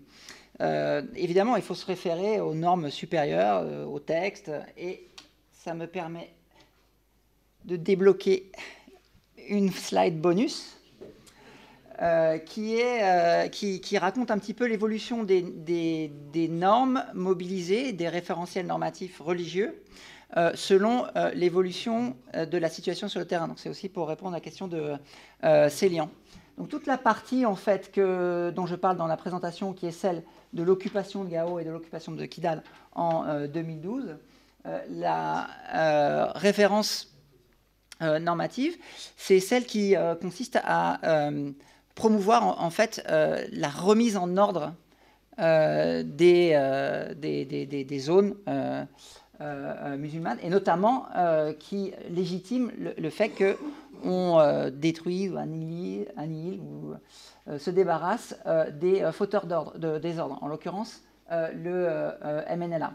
Après, sur les phases 2 et 3, bon, ça c'est des discussions qui sont toujours en cours avec euh, euh, Ferdaous. Euh, mais une fois que les Français et les forces internationales débarquent au Mali, euh, c'est beaucoup plus facile euh, de justifier euh, la, violence contre les corps habillés. C'est les mécréants en terre d'islam. et il y a, tout un tas de religieux, hein, y, compris pas forcément affichés djihadistes, qui valident le fait qu'on on se batte contre des non-musulmans en, en- en terre d'islam. Donc ça donne une forme de, de, de- de guérilla hein, pour pro- protéger les, les- terres islamiques. Et alors sur la phase 3, euh, ce qui pourrait correspondre à, la période euh, actuelle à laquelle euh, fait référence euh, euh, Célian, euh, c'est- euh, suggestion de, de, de, Ferdaous. Euh, on a une intensification finalement de, de la violence liée au fait que euh, on perçoit de plus en plus les impacts et les implications sur les civils euh, de la présence euh, étrangère.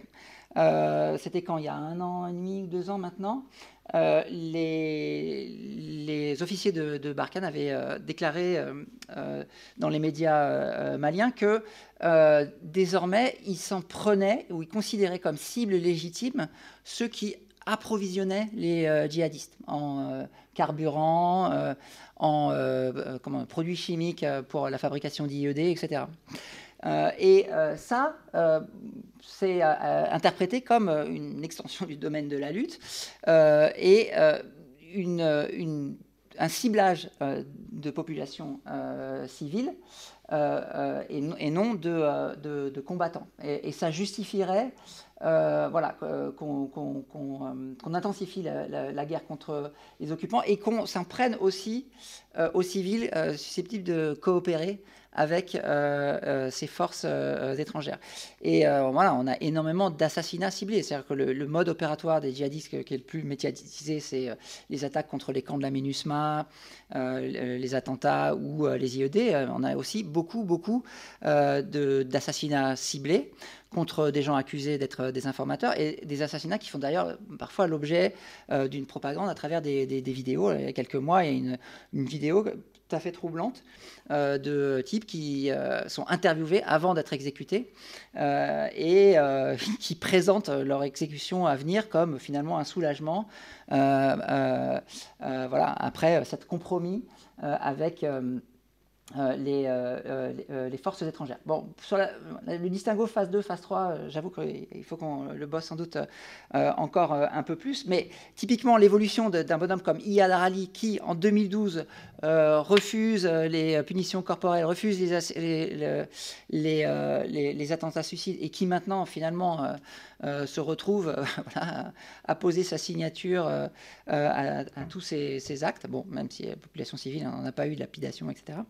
Euh, voilà, ce serait, euh, s'expliquerait euh, aussi par l'intensification et l'extension de, de, la définition des cibles légitimes par le camp d'en face. Ah, écoutez, je crois qu'on va, on va terminer là-dessus. Nous n'avons que trois quarts d'heure de retard sur notre programme. je ne vais pas vous faire souffrir davantage. Il y a un très beau soleil. vraiment, merci beaucoup pour votre patience et surtout pour votre intérêt. Mais on avait de très très bons exposés. Merci euh, à Yvan et à tous ceux qui l'ont précédé. Merci à vous et euh, rendez-vous euh, l'an prochain à Chicago, je sais pas peut-être début juin, et sinon dans deux ans à Paris. Merci à tout le monde. Merci.